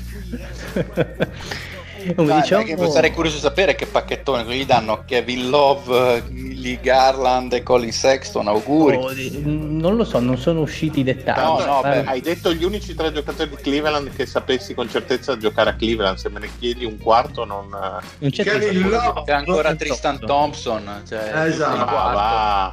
Ah, ma c'è Drummond, no? Da qualche parte, non c'è Drummond. vero, Sì, c'è, c'è Drummond. C'è Drummond, è vero. Mamma mia, che monnezza. Comunque Eh, dai, beh, ecco, Drummond e, e Simon starebbero bene insieme. eh, Sì, se fosse il 1962, probabilmente sì. No, beh, si- sta da Dio, cazzo gliene Ma frega. posso essere anche d'accordo con ciò che ha detto il Pat, più che altro mi non vedo allenatori pronti subito. No, ma provi, nel senso, vabbè, anche quando Golden stava Mark Jackson e prende Kerr, non è che uno si aspettava che andassero a vincere il titolo, magari. Quando in sapevi effetti solo, poi vedi, vedi gli allenamenti, vedi che gioco imposta, e da, da un altro discorso anche Nurse, non è che dicevi, vabbè, vinceranno il titolo con Nurse. No, no, è Cioè, vero. Ma il Eh, contrario. Bisogna Ma uno vedere. Jäger a piede libero, no? Come lo vedreste? È meglio, dai, secondo me è un po' me- meglio, vabbè, meglio di Brown. Io Brown non lo sopporto. eh, lo sappiamo bene. È, lì- è lì che si azima i cappelli, i biancastri lì. Tra l'altro l'hai mai sentito parlare Brett Brown? Ha, una- Sì. ha- un accento australiano insopportabile, non si capisce niente quando parla. Non ho mai fatto caso. È insopportabile, dà fastidissimo. Invece Dallas sta perdendo di Ah, 6 ecco, no, contro esatto. Utah, ecco per darvi mentre i Suns sono sopra di 13. Fatevi i vostri 10 minuti di sviolinata su Doncic e poi passiamo Ma alle c'è cose poco da dire, fortissimo. Ma Eh, io, io ho visto la partita contro i Suns e li ho visti un po', un po' gonfi persi, nel senso che erano in vantaggio di 16, si sono stati eh, ripresi e superati da- dai Suns e mi sembrano un po', Ma se- boh. po' fuori forma Non- generalmente. non- allora, perché ci sono alcune. Perché bisogna un attimo fare la tara che ci sono alcune squadre che stanno tankando schifosamente come i Jets. Sì, sì, sì, sì, e sì, quindi sì. devi un attimo calcolare anche perché i Jets stanno facendo di tutto per non prendere Houston al primo turno, per dire. Ma io la vorrei, io mi sono sempre trovato bene con Utah. Eh, loro magari un po' meno. Eh, spiace. E mm, devi un attimo vedere quello, se stanno giocando a perdere o no. Tra l'altro chi prenderebbero ora da secondi? Clippers? Penso che non è che gli va benissimo. No, esatto, allora non farebbero bene a giocare a perdere. Eh, no, no. Farebbero bene a non giocare, punto.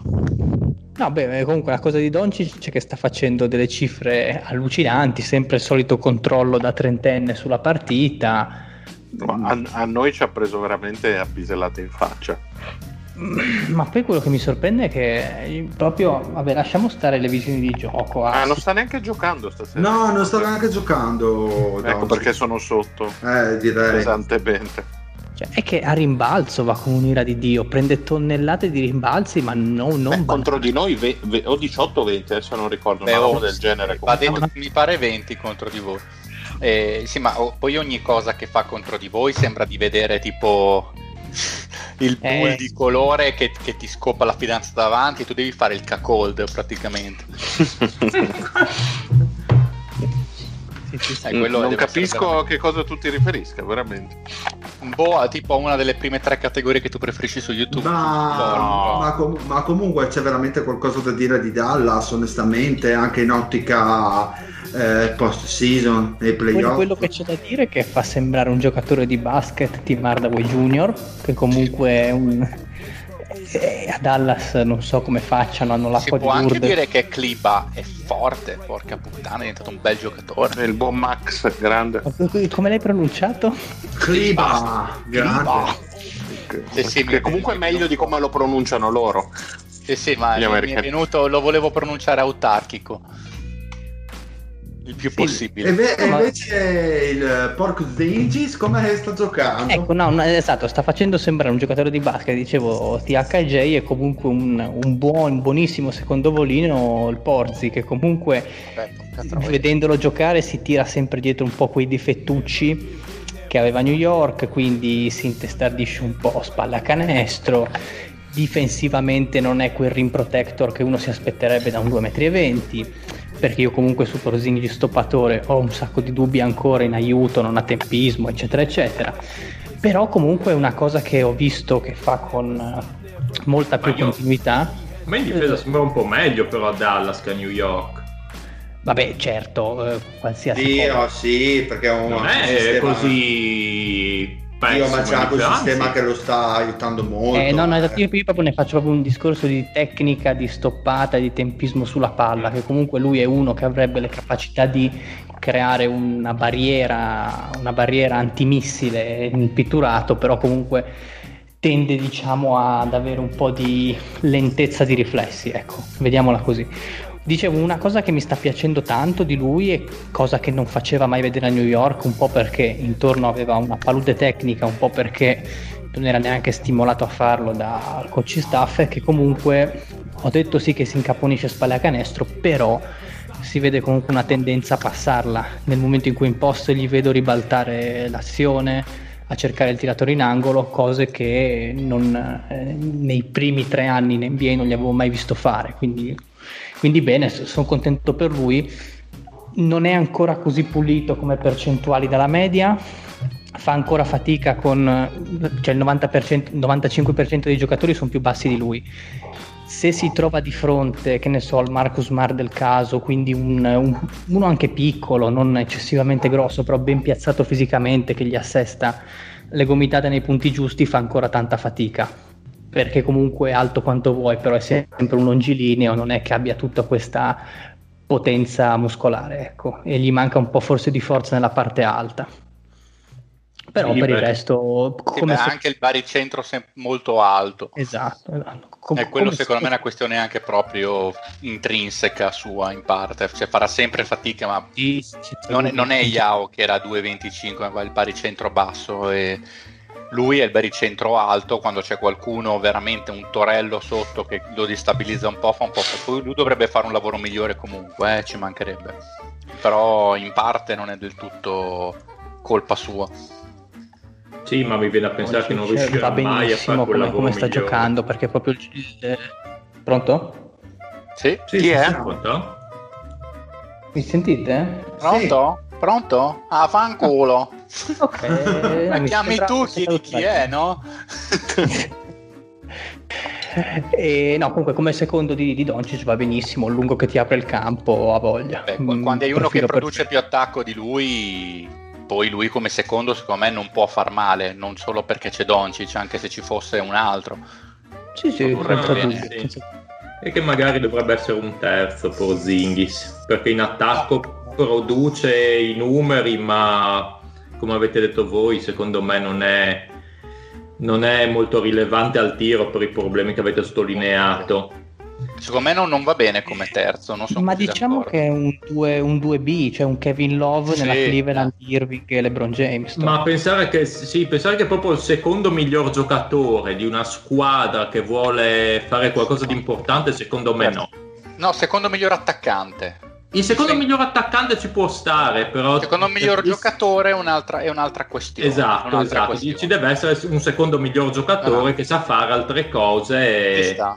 che sa portare più rimbalzi di lui, magari, visto che malgrado i suoi centimetri non è che sia questo rimbalzista No, no, no, molto più assist, 3, è un eccetera. 3 fa- è un 3 fatto e finito nel corpo di un centro, cioè lui Ci proprio come servirebbe un indole 4 come- di un certo tipo, cioè servirebbe un 4, boh, quel PJ Tucker di 3-4 anni fa che adesso è centro per la mobilità anche. Però quello che veramente difendeva, aiutava su qualunque cosa, no? Ma no, non un 4, secondo me un 5, perché io Porzingis Eh. da 5 Ah, inizia a non perché- piacermi, eh. Scusami, Eh, oggi interrompo, secondo- Carlisle, Carlisle Eh. per quello che vedo lo fa giocare con Boban, ma tranquillamente. Cioè, Anche, anche, però secondo me level di playoff a un certo punto, Eh sì, fai fatica. cioè le partite Eh, le chiudi con lui da 5, quindi alla fine devi pensare anche a come E, giocare. e con lui Qua. intendi Boban? Ovvio, vabbè, domini con Boban. Beh, Boban ha un win share più migliore di Jordan, praticamente. Ma è l'essere porca puttana su Brady. Ma io se io fossi un, un allenatore NBA io lo farei giocare 40 minuti. Mariano. 48 Cazzo me ne minuti come Chamberlain. E Tanto vedere come la arriva a fine mobilità è partita. quella, ma la mobilità è quella, voglio dire. Cioè, tanto, Piuttosto che star seduto, sta in piedi lì sotto. ma sì, lo piazzi lì. spaventa anche solo se lo guardi in faccia. secondo me. E ve- e- Ma sai, andava bene quando non c'era la regola dei 3 secondi difensivi, stava lì come un duro. L'ultimo dei duri nevrili. E Ma il problema è che, che- è che lui da spostarsi dall'area piccola fuori ci mette 4 secondi e 7, quindi è un po' dura, si becca sempre un po' il Queste qua sono le tecnico. tue statistiche avanzate o Eh, sì, sì. dato... Lui per fare un passo ci mette tipo 2 secondi e 37. Questo dove l'hai preso? E poi scusa? È verissimo, anche noi siamo controllare. i Vatussi Io credo al lituani. Sì, sì, sì, sì. Pure Questa qua essendo è slavo, tra l'altro. patelo, eh, cioè... Qua proprio siamo... se- Eh, se per l'anno prossimo ti fai una patelo con anche il Sare- tracking dei giocatori. Sarebbe interessante capire chi ci andrebbe a fianco a lui per elevare un pochettino, oppure se, se invece servirebbe, che ne so, un 2 più, un po' più affidabile, perché non è Eh, io sono così automatico. in difesa, che ti togli un po' di sta. dal il perimetro e dietro, quindi fai anche Eh, alleggerisci ci- un po' anche lui. È anche Eh. più facile da prendere probabilmente. Eh. Ti dirò Eh, che anche solo un Arrel lo vedrei bene io a fianco, che, che 5-4 per certi versi, che è molto testosteronico e a fianco a Porzingis che testosteronico non lo è. Non, non ti Esatto. dare inch ma te ne freghi perché te lo dà Porzingis. Clipa, sa tirare bene. Eh, c'è Seth Curry, c'è Doncic, alla fine te lo Ma perché usare, perché usare sulla bolla invece i Lakers che perdono tutto, anche le mutande? Ma i, i Lakers stanno, Sono non hanno messo neanche la seconda.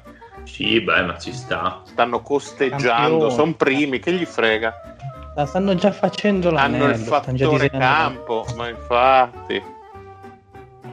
Eh, sono scialli. Lakers è proprio l'ultima squ- la squadra forse meno interessante di cui parlare perché proprio non... Boh, eh, no, aspettiamo se- di vedere i playoff per vedere quanto gli manca Avery Bradley comunque perché secondo me gli Eh, manca eh, esatto. sì, Più che altro voglio vedere quanto, quanto avranno il coraggio di far giocare quei mostruosi che hanno raccattato. saluto Dion Eh, lui è, No, eh, io in invece modo. ho una domanda, E poi quando domanda torna sull'altra Rondo. Ho una domanda sull'altra prima, cioè quella, quella ad est. Cosa ne pensate voi della dichiarazione di Giannis che ha detto che l'unica cosa che può fermare i Bucks sono i Bucks? Mm, Perché a metà me ragione metà no è un Sì. po', è un, è un po' una buttata. un po' hubris per magari sì, fare un piccolo esatto. spoiler sulla prossima puntata. Esatto. eh grande Hubris la prossima puntata no per me la questione è che prossima puntata. Eh, la Hubris ecco cosa hai Ah, ma come che coglione, sì. Sì, scusa Pisquano. Fede. Sono anche con te. Eh, so- per, quello, per quello vinceremo perché siamo insieme Ci siamo può come stare, nel senso i Bucks sono una squadra molto completa, però Ma- sai potrebbero pagarla questa Ibris come, come insegnano le e quindi gli antiche. do due stelle Ma magari io ho visto il primo tempo, io ho visto la partita con- contro Miami, Non- il primo non tempo non ci hanno ma- capito nulla. in finale secondo me rischiano di pagarla se si beccano i Clippers o anche i Lakers per assurdo. Ma il, Secondo il problema, me- il, il problema sai qual è? Che sei una squadra che ha contro una squadra che ha il sistema difensivo per tenerli, poi Eh, dopo il giocatore in realtà che ti salva il culo a giochi rotti non c'è così tanto perché Giannis Eh, soprattutto sì. non è quel tipo di Bravo, giocatore. bravo. Middleton Eh, neanche. Middleton non è a quel livello. e Middleton a, a- a farti una giocata dal niente dal palleggio è meglio di Giannis, tra l'altro, secondo me, proprio dal niente dal perimetro. Infatti io mi ho fatto almeno- questa domanda. Banalmente una giocata tecnica. Sì, banalmente una giocata tecnica, esatto, ma un palleggio arresto e tiro che mancano 4 secondi, chi se lo prende? Se lo prende Middleton in quella squadra. Chiaro, sì, chi se lo prende. Eh, Eh. Io li ho visti giocare contro Miami senza Butler, quindi era un po' così. E Giannis il primo tempo ha fatto una fatica bestiale perché Miami ha un sacco di uomini da mandargli contro. C'è Adebayo, Aigudala, a- adesso ha lo stesso Butler quando c'è ha un sistema difensivo che li può mettere in grossa difficoltà. Poi nel secondo tempo hanno un po'. Sono un po' carattifiato, hanno smesso di tirare bene da fuori, sono sporcate le percentuali. Però il primo tempo gli hanno dato una È quindicina di che, è che sia con i Lakers che con i Clippers cadono male. Perché con i Clippers eh, gli metti addosso Kawhi o George, eh, su Gianni se fa una fatica bestia. I Lakers eh, comunque o che hanno il Lebrone o che gli Anche metti... Anthony Davis lo marca. Sì, Anche sì, Anthony sì. Davis. Eh, sì. Cade male in entrambe le, le occasioni, secondo me. Cioè, nel senso, io da inizio stagione che lo dico, non li vedo così stra super mega favoriti, soprattutto io lo dico da sempre, sono una squadra perfetta per la regular season ai playoff è un altro paio di maniche. Ma è quello che abbiamo sempre detto anche le- gli anni passati riguardo le difese, soprattutto su Giannis eh, ai playoff, quando, quando collasseranno tutti veramente su di lui e vedere A come reagirà lui e B se il supporto in cassa sarà veramente all'altezza Sì. di una squadra che punta al titolo. Il problema secondo me è che Giannis nel suo essere immarcabile è un giocatore marcabilissimo, nel senso che Molto benissimo, potresti benissimo spenderci l'Anthony Davis, cioè un 100 che non lo spenderesti per esempio su un Arden. Ci sta, ci sta, ci sta. E quello è un, grande, è un grande malus secondo me di questa squadra.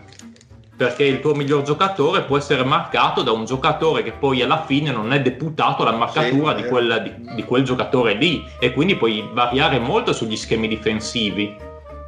Sì, sì, ma è che Lui è ti farà che lui sempre i suoi due 30 movimenti alla punti, eccetera. Però sì, Dipende sempre come li fai. eh. però i difensori più ehm, diciamo più difensori sul perimetro puoi spenderli in altro modo e quindi eliminare i vari Middleton o il Blezzo del caso eccetera eccetera mentre eh, il, il, l'Antetokounmpo del caso puoi metterlo a marcare da un giocatore che non è un difensore perimetrale fatto e finito per grosso modo Antetokounmpo non è un giocatore perimetrale non ha i movimenti eh, No, no, di non lo finte è. veloci, un, un ball handling di un certo tipo che può mettere in difficoltà appunto un, un lungo. Ma infatti, Yes. incredibilmente, un Finney Smith gli ha preso un paio di sfondamenti molto belli con la partita con Dallas perché ha sacrificato il corpo, come si dice, e alla fine, quando aveva raccolto la palla, Giannis poi dopo quello che fa va dritto per dritto. Ti fa l'Eurostep, però se tu riesci più o meno a capire dove sta per andare, alla fine, nel momento in cui raccoglie il pallone da Giannis, non ti aspetti il floater eh, andando, no, che so, sul, sul lato, il pull up. No. È abbastanza prevedibile. Il problema Sì. è che ha un fisico per cui è totalmente immarcabile. Che fa nel senso che quando riesce a prendere lo spazio per saltare da 6 metri e poi porca puttana, praticamente fa le schiacciate dal- dalla lunetta, non ci puoi fare niente. In una serie di playoff dove hai gli uomini per poter giocare contro di lui, praticamente se non ce li hai parliamo di niente. Se ce li hai, però diciamo che nel momento in cui tu hai i- gli uomini per fare qualcosa contro di lui potrebbe diventare più marcabile di altre star come diceva Patrick di un Arden di un Kobe di una volta che sì potevi avere lo Shane Battier e Bowen di questo mondo poi però dovevi sempre sperare che sbagliasse lui. In questo caso non devi per forza sbagliare sperare che sbagli lui nel senso che è- è uno di quelli che tu aspetti in area e se hai giocatori per tenerlo può renderti la vita un po' più facile a livello di secondo turno di playoff in poi. Poi, eh, poi comunque bisogna anche vedere se eh, al di là prima di, di pensare all'Ovest, se magari una squadra come Toronto, secondo me, gli dà grossi, grossi grattacapi a livello Eh. difensivo.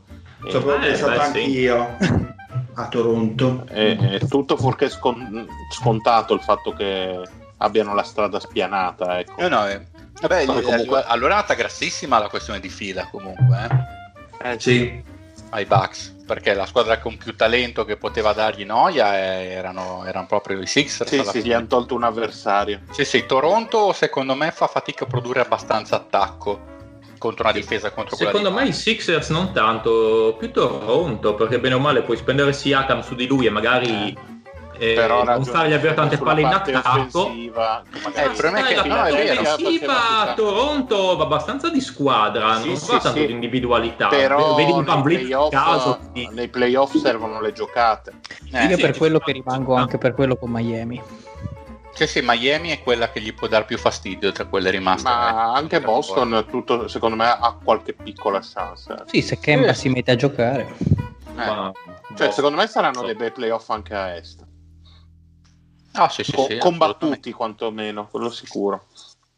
Sì, a parte il primo turno di Orlando in No, est. vabbè, è chiaro, ma quello parlo sempre dal secondo turno in poi, mentre l'Ovest già al primo turno proporrà, insomma, delle cose interessanti. Eh, Eh, direi che a est le due semifinali saranno di alto livello tecnico. Rega, posso fare una domanda politica scomoda?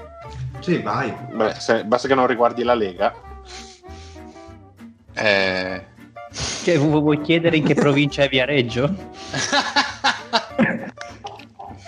Scortesia, portami via. No, allora, i ratings dell'NBA dal punto di vista televisivo sono abbastanza bassi.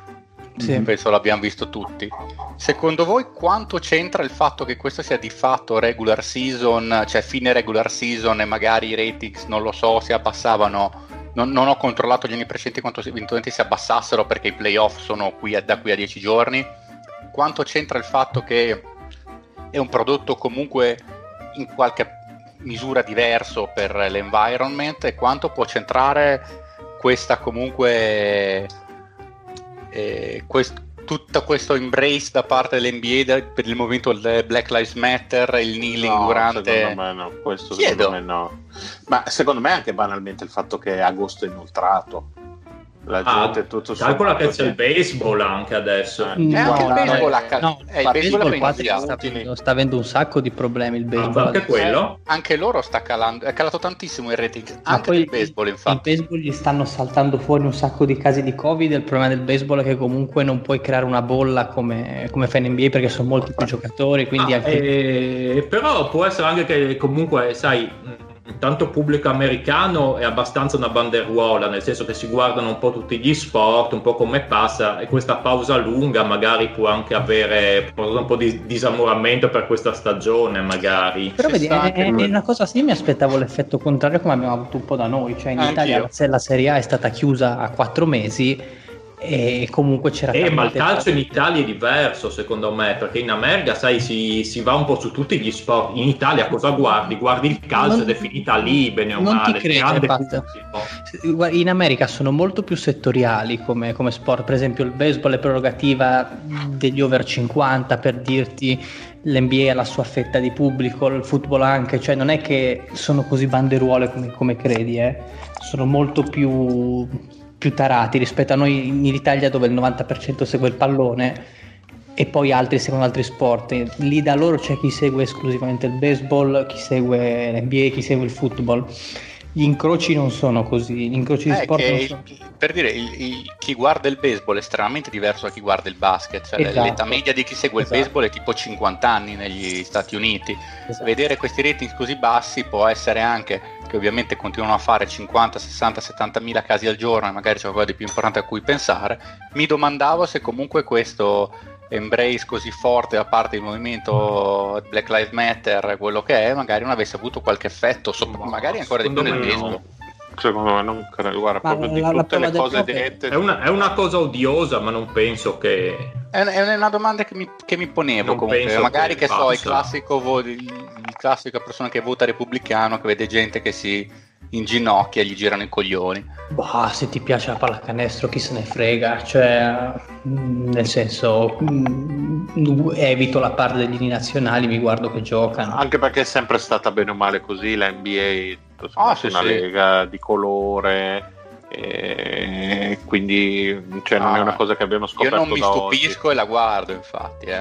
oggi. Eh. Chiaro che io non sono statunitense non- e non ho. Non Ma- vivo lì, quindi magari è diverso da vivere lì. La prova del 9 bisogna vederla ai playoff, Playoff, perché adesso Eh, beh, tutto, certo, tutto ma secondo molto me relativo. saliranno molto. Sì.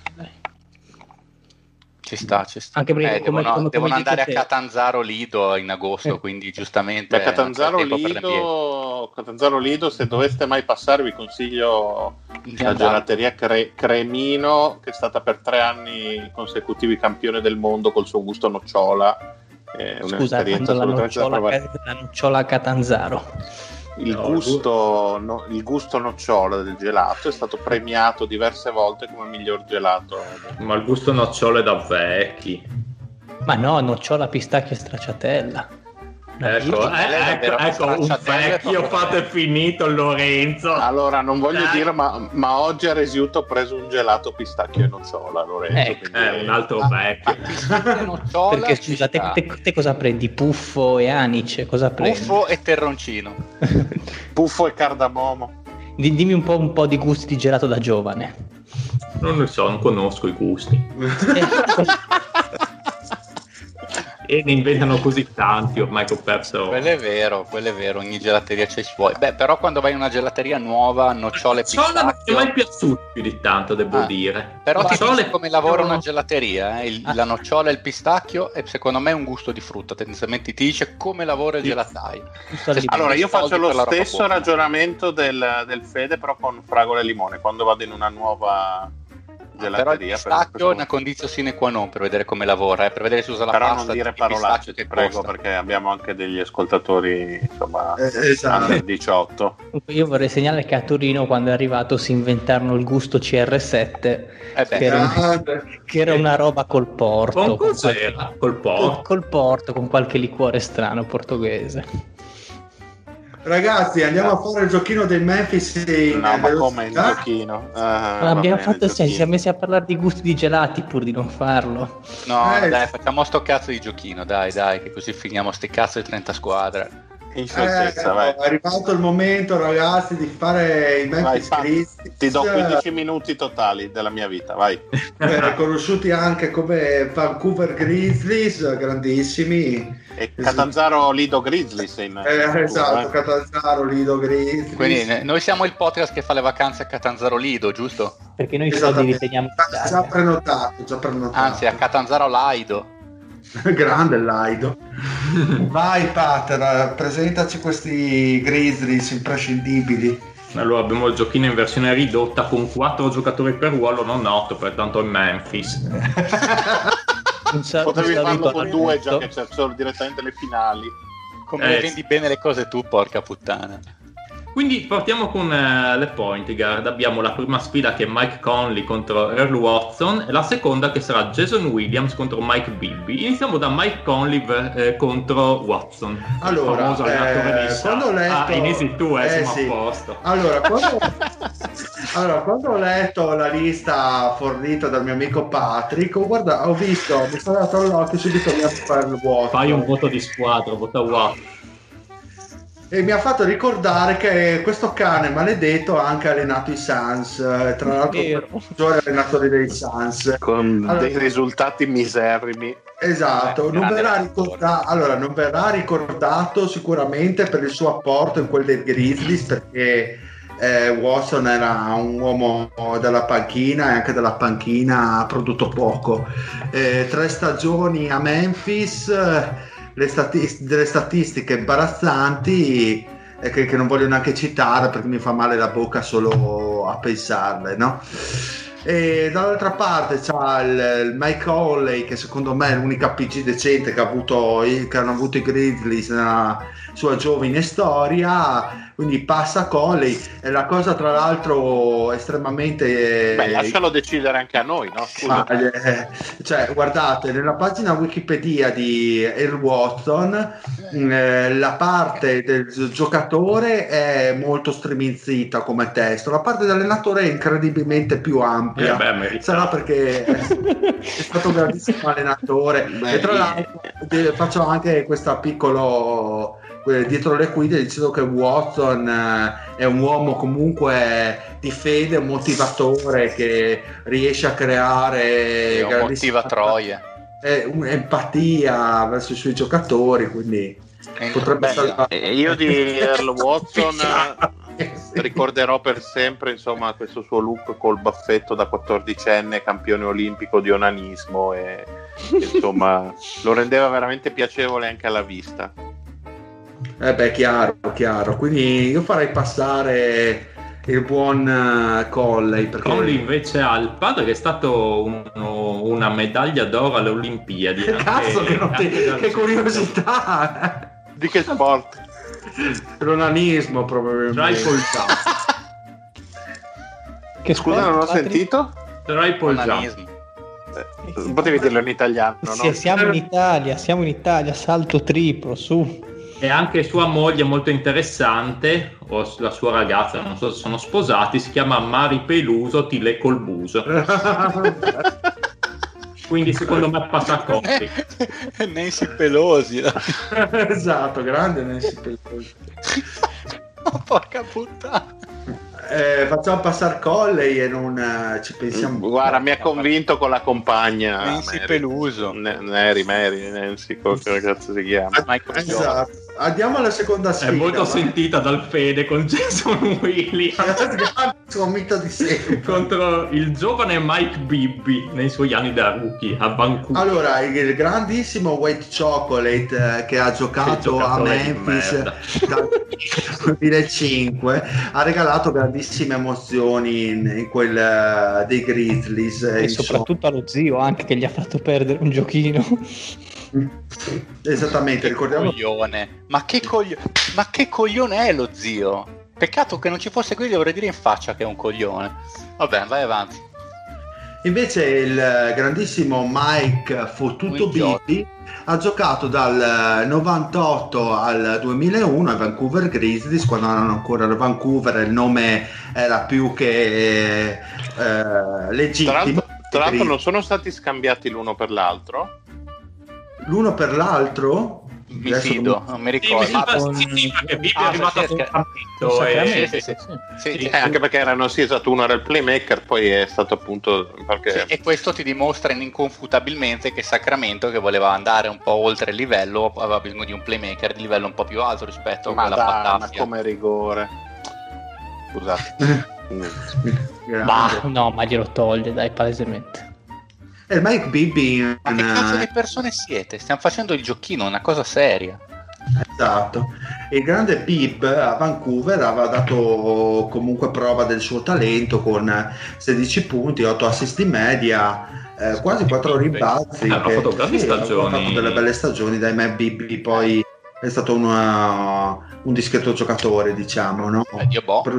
A Sacramento ha dato il suo un bel giocatore, Bibi. Bel Sì. giocatore, Bibi. Non so che cazzo gli è passato per la testa di dar via Bibi per White Chocolate, a- però siccome avevano cambiato, erano stati appena rilocati a Memphis, anche se secondo me si dovevano chiamare tipo Memphis Elvis Presley, non sbagliato. Bellissimo Memphis Elvis Presley. Memphis Pelvis. Eh, Memphis Elvis. In the Sempre- Presleys. Esatto. Memphis Elvis, così anche da citare un famosissimo personaggio della movida tarvisiana.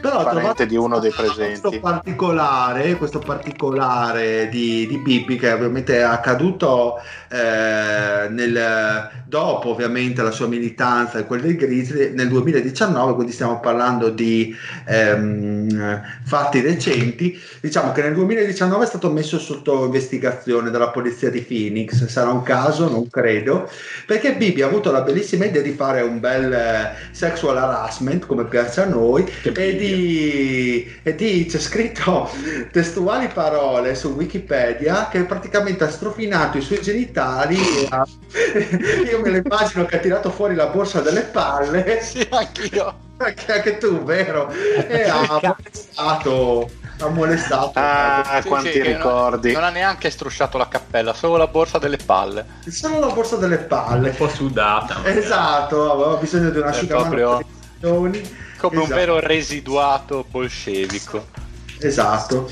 E detto ciò, secondo me l'apporto di Bibi nei primi tre anni è stato sicuramente più interessante di quello che ha donato White Chocolate. No, Insomma, ma Memphis eh, tutta fa schifo. Williams, ovunque è stato, non si può fare niente. È un giocatore No, ha giocato, beh, il suo meglio l'ha dato a Miami, in cui giocava the right way e ha vinto un titolo facendo il suo. comunque quella squadra aveva, aveva il grandissimo Esatto. po- E la avevi visto Mario che gliel'ha tolto. Ah, ho visto, ho visto. La squadra che indicava Williams era quella di Bo, di Bo Gasol, di Chembatier, di tale Wesley Pearson, Pearson che non Grande. so chi sia, il Lorenzo Grande e il. Brian.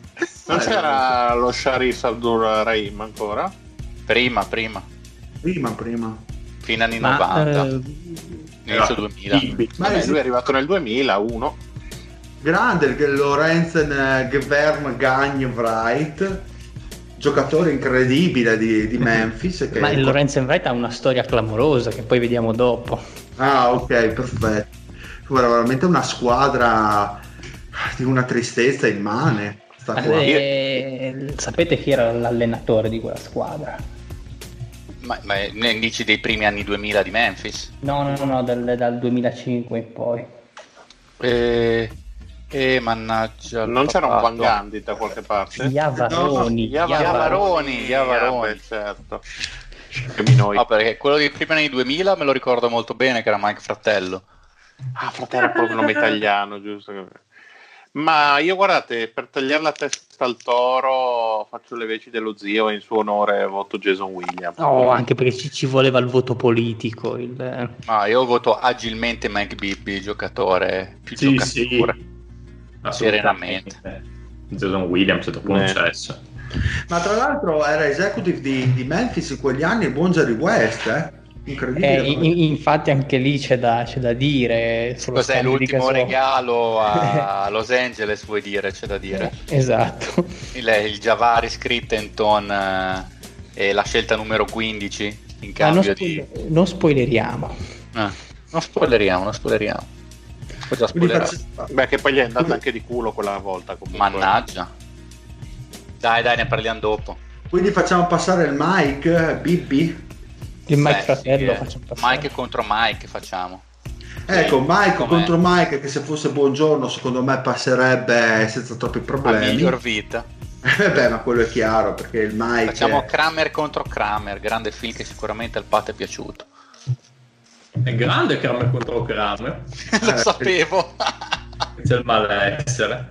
Madonna. quando c'è il malessere il Patrick è presente. Quindi facciamo passare Colley. Beh, Conley sì, è passato esiste. Conley.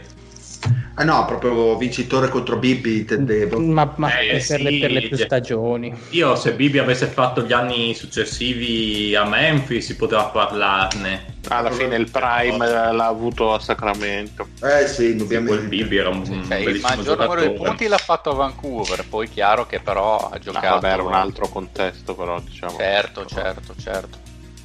Comunque era il playmaker con le palle, il, il leader Sì, sì. eh, minuti di Sacramento. Assolutamente, Sì. non era la prima opzione offensiva, però era il, il giocatore clutch da cui andare. Eh sì. Eh, hai detto proprio bene, il giocatore con le palle era il Bibi, infatti poi alla fine le strofinava addosso alle signore. Era The Sexual Harassment. Poi eh, ricordo un'intervista di Buffa di quegli anni in cui diceva che appunto se avesse dovuto scegliere un qualsiasi giocatore NBA a cui affidare l'ultimo tiro per vincere la partita, lui ha risp- rispose proprio Mike Bibby. Pensavo fosse scel- scelta un po' hipster. Eh vabbè, ma ci sta nel Tra personaggio, l'altro, dai. tra l'altro sono andato a vedere eh, i, i career leaders di, di Memphis e sono praticamente tutti Margasol e Colley su tutte le statistiche della franchigia. Incredibile. Una Bibbia e che gli mega Bibbia. Esatto, Mega Bible. Andiamo alle guardie, va là, dai. Allora c'è C'è anche Mike... qui è pieno di Mike. Eh, sì. Esatto, Mike Miller contro Michael Dickerson, Tony Allen contro OJ Mayo. Quindi Miller contro Dickerson la prima. Beh, allora, Posso, eh, posso dire che uno di due si chiama Michele figlio di cazzo? E quindi siamo già l'hai detto, così. l'hai detto e... Allora, Quindi- dai, cominciamo ah, sì. proprio da lui, dai, visto che sei, l'hai citato, il buon Dickerson, che come tutti saprete è cugino del famosissimo David Wesley, eh, anche lui giocatore NBA di cui non avevo mai assolutamente sentito parlare. Beh no, porca puttana, David Sì. Wesley ha fatto una rispettabilissima carriera con ha giocato anche per da voi, Eh, se non sbaglio, giusto? Me lo ric- ah, sì, sì, gli ultimi due anni della sua carriera. Eh, per quello magari tu te lo ricordi, Eh, sì, io sì. un po' Ah, meno. è uno dei giocatori con più punti nella storia NBA non avere mai fatto un All-Star Game, per inciso. Però stiamo parlando del cugino scarso. Sì, sì, è che lui... E lui, a proposito di Mike Bibby, con, eh, con Arizona vinsero il titolo insieme. eh, c'era anche Jason Terry in quella squadra. E fu appunto scelto anche lui da Houston ehm, Mhm. con la quattordicesima scelta. E il primo anno da rookie andò, andò discretamente bene. Tra l'altro, eh, sfiorò la top 5 per quanto riguardava la Lega per percentuale da 3 e quindi si dimostrò comunque un giocatore affidabile sin da subito. E, e fu scambiato dopo il primo anno con, ehm, per Steve Francis yes. che non voleva assolutamente saperne di, di giocare in Canada e chiese di essere ceduto. E ehm, appunto il giocatore deputato per lo scambio fu Dickerson.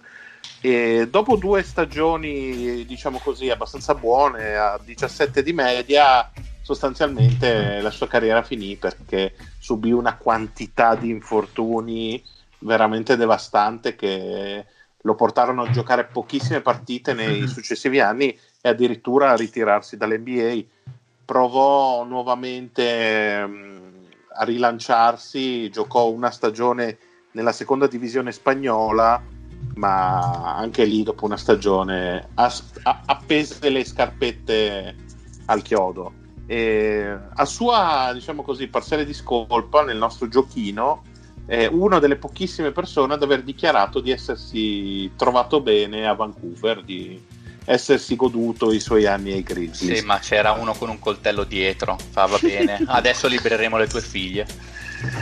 Ben altro tenore, insomma, per Mike Miller, eh, insomma, conosciamo tutti, anche lui, insomma, sin dall'università, un giocatore determinante, finalista nel 2000 con Florida, eh, una terza scelta assoluta a Orlando, subito Rookie of the Year, ovviamente. E quell'anno fu l'unico rookie, tra l'altro, a giocare tutte le 82 partite, quindi un impatto subito buono, quello che oggi chiameremmo proprio il 3D, lui era veramente eh, quasi troppo moderno per, eh, per i suoi tempi, diciamo. E, mh, nel 2006 poi passato ai Grizzlies vinse anche il titolo di eh, miglior sesto uomo.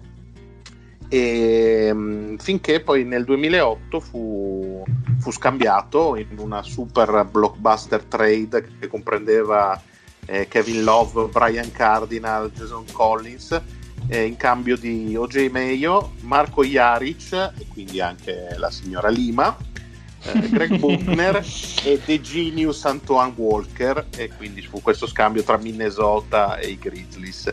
Eh, passò anche per Washington senza lasciare diciamo così il segno finché poi trovò il suo nirvana finendo alla corte di LeBron diventando assolutamente una pedina fondamentale per i due titoli di... Non ha spostato niente. Eh, sì, quasi quasi niente, soprattutto Nel perché se primo. ricordiamo Nel le primo. condizioni in cui giocava senza la schiena praticamente. Sì, ma il primo Eh. anno è stato bellissimo, me lo ricordo ancora, si è fratturato il pollice rimanendo incastrato nella canotta di un suo compagno al training camp, è stato la stagione praticamente tutta. Così.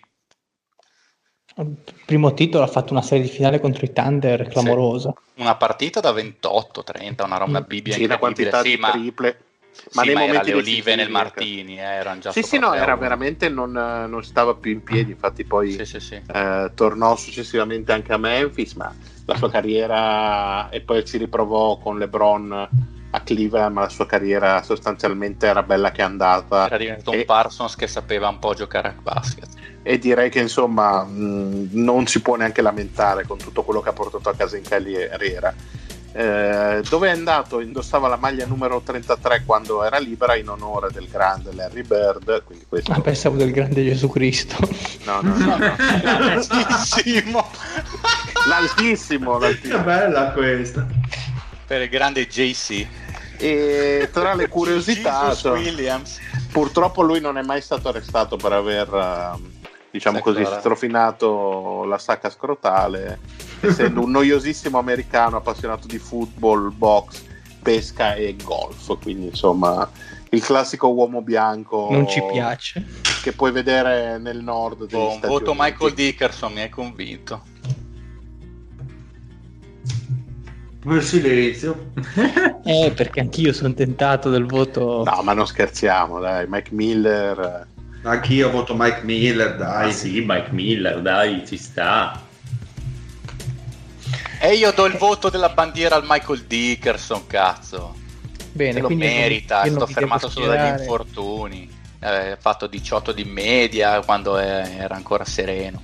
Grandissimo lo Chic Rookie Games contro Steve Francis in cui si prendeva gli schiaffoni in faccia. Ma sì, dai, io il Dickerson, tanto il vincitore uscirà di Sì, là. tanto, il, tanto il vincitore comunque mille. Esatto. E quindi Tony Allen o Jay Mayo. Eh, Oh, eh, una aspetto sfida. l'aneddoto su Tony Allen. Allora, intanto, vabbè, Tony Allen non ha bisogno di grosse presentazioni, eh, sappiamo tutti, insomma, la sua carriera. Tra l'altro, lui è l'uomo che ha inventato la definizione del grit and grind in una vittoria contro Oklahoma del 2011.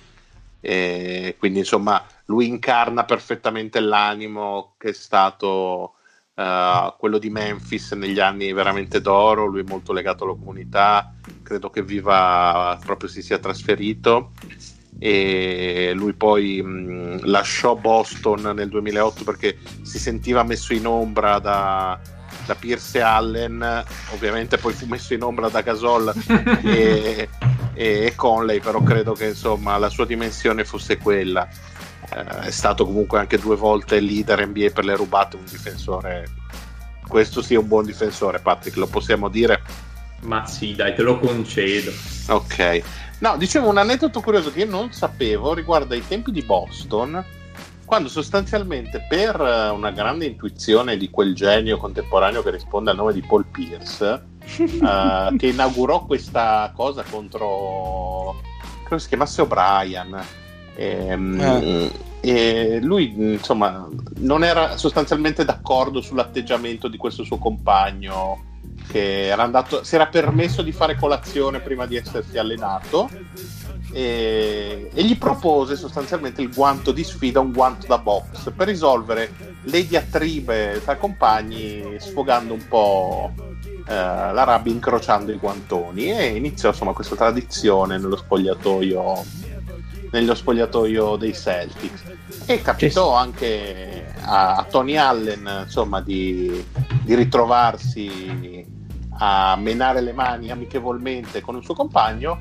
Il compagno in questione era Big Baby Glenn Davis. E l'unica cosa che ricorda Tony Allen è di essersi svegliato, sdraiato al suolo, però dichiarò di essersi divertito tantissimo. Beh, cioè, ci sarebbe anche il, l'aneddoto su come si è fatto pesantemente male Tony Allen. Vedete, lui si è fatto il. Da, da, da sophomore, se non ricordo male, si è infortunato al, al crociato, si è fatto l'ACL e ci ha messo due anni per ritornare a quello che era. Infatti è stato tradato anche perché di fatto poi non era più il giocatore di prima e ci ha messo infatti un 2-3 anni prima di diventare quello che era Memphis. Il, il punto è come si è fatto male non aveva fatto tipo un salto stupido, inutile? No, no, inutile, ma l'apoteosi dell'inutilità. Ah, cioè, aveva lui palla in punta da tre punti, gli hanno fischiato un fallo, tra l'altro mi pare su un altro giocatore. E quindi cosa è successo? Ovviamente l'arbitro fischia e tu vai dentro per fare la schiacciata a gioco fermo. Ecco, l'ha fatta. Eh, Peccato che non è riuscito ah, a schiacciare. Sì, me lo ricordo, me lo ricordo. E si è sfranticato il ginocchio come un coglione a gioco fermo. E mi ricordavo qualcosa del genere. Sì, sì, adesso che me lo dici, sì. Cioè, quel, quello lì nella classifica dei 10 infortuni più stupidi di sempre ci starebbe abbondantemente. cioè, se sbatteva con la testa rimaneva paralizzato come l'altro pisquano. Grande quello, un mito. Come cazzo si chiamava? Boh, vabbè, comunque c'è Christopher Reeve probabilmente. Non, non credo, sai. E invece OJ ah, non scusa, ha bisogno di presentazione. OJ, vabbè, dico, diciamo vabbè. solo che un uomo che è stato bandito dalla Lega, cacciato ingiustamente, free beh, OJ Mayo. Beh, insomma, secondo me la cosa più interessante da dire su OJ Mayo è per cosa stanno le iniziali del suo nome, non so se lo sapete. No, Ovington no. Gentony? Ovington Gentony, ma Gentony scritto J apostrofo S, sì, sì, eh. secondo me è una cosa di una bellezza clamorosa. E lui iniziò la sua carriera, diciamo così, da disturbato mentale già all'high school quando penso bene di aggredire un arbitro in seguito a un'evidente e ingiusta espulsione. E poi comunque negli anni me- di Memphis ebbe a che righire penso con tutto lo spogliatoio e, e finì trovato positivo agli cioè, finì non, non... trovato positivo agli steroidi e già quello fu un grosso campanello d'allarme. Poi eh, le sue stag- comunque lui il talento ce l'aveva perché Ma era quello che voglio dire sì, cioè, non... lui era un giocatore di talento che si è proprio buttato via. Poi come dicevamo nel 2016 l'espulsione per due anni inizialmente poi insomma non è più rientrato per aver infranto la drug policy della Lega e... ma lì però già Milwaukee altre sì storie. sì sì ma per pesanti abusi diciamo così di sostanze non legali quindi, ricreative un, un uomo problematico potremmo dire e sicuramente io per tutto questo do assolutamente il mio voto all'inventore del grit and grind. Ah, credevo il Gmail per tutto questo. Beh, c'è anche la storia di, di quando andò al camp di Michael Jordan o Gmail ed è fantastica che, ah, c'era, sì, che, sì, che c'era meglio che iniziava, di, iniziava, a dire a Jordan che comunque insomma aveva già la sua bella età però non era ancora sessantenne a dirgli ah non puoi marcarmi sono le più forte sempre non... sì, esatto mancanza un po' di hubris a un certo punto Jordan ricorda che ha fermato il gioco e gli fa allora tu sarai anche il miglior giocatore di high school della nazione ma io sono il miglior giocatore di sempre. E da, da adesso in poi questa è una lezione. E dopo gli ha spranticato il buco del culo in ogni modo possibile e immaginabile.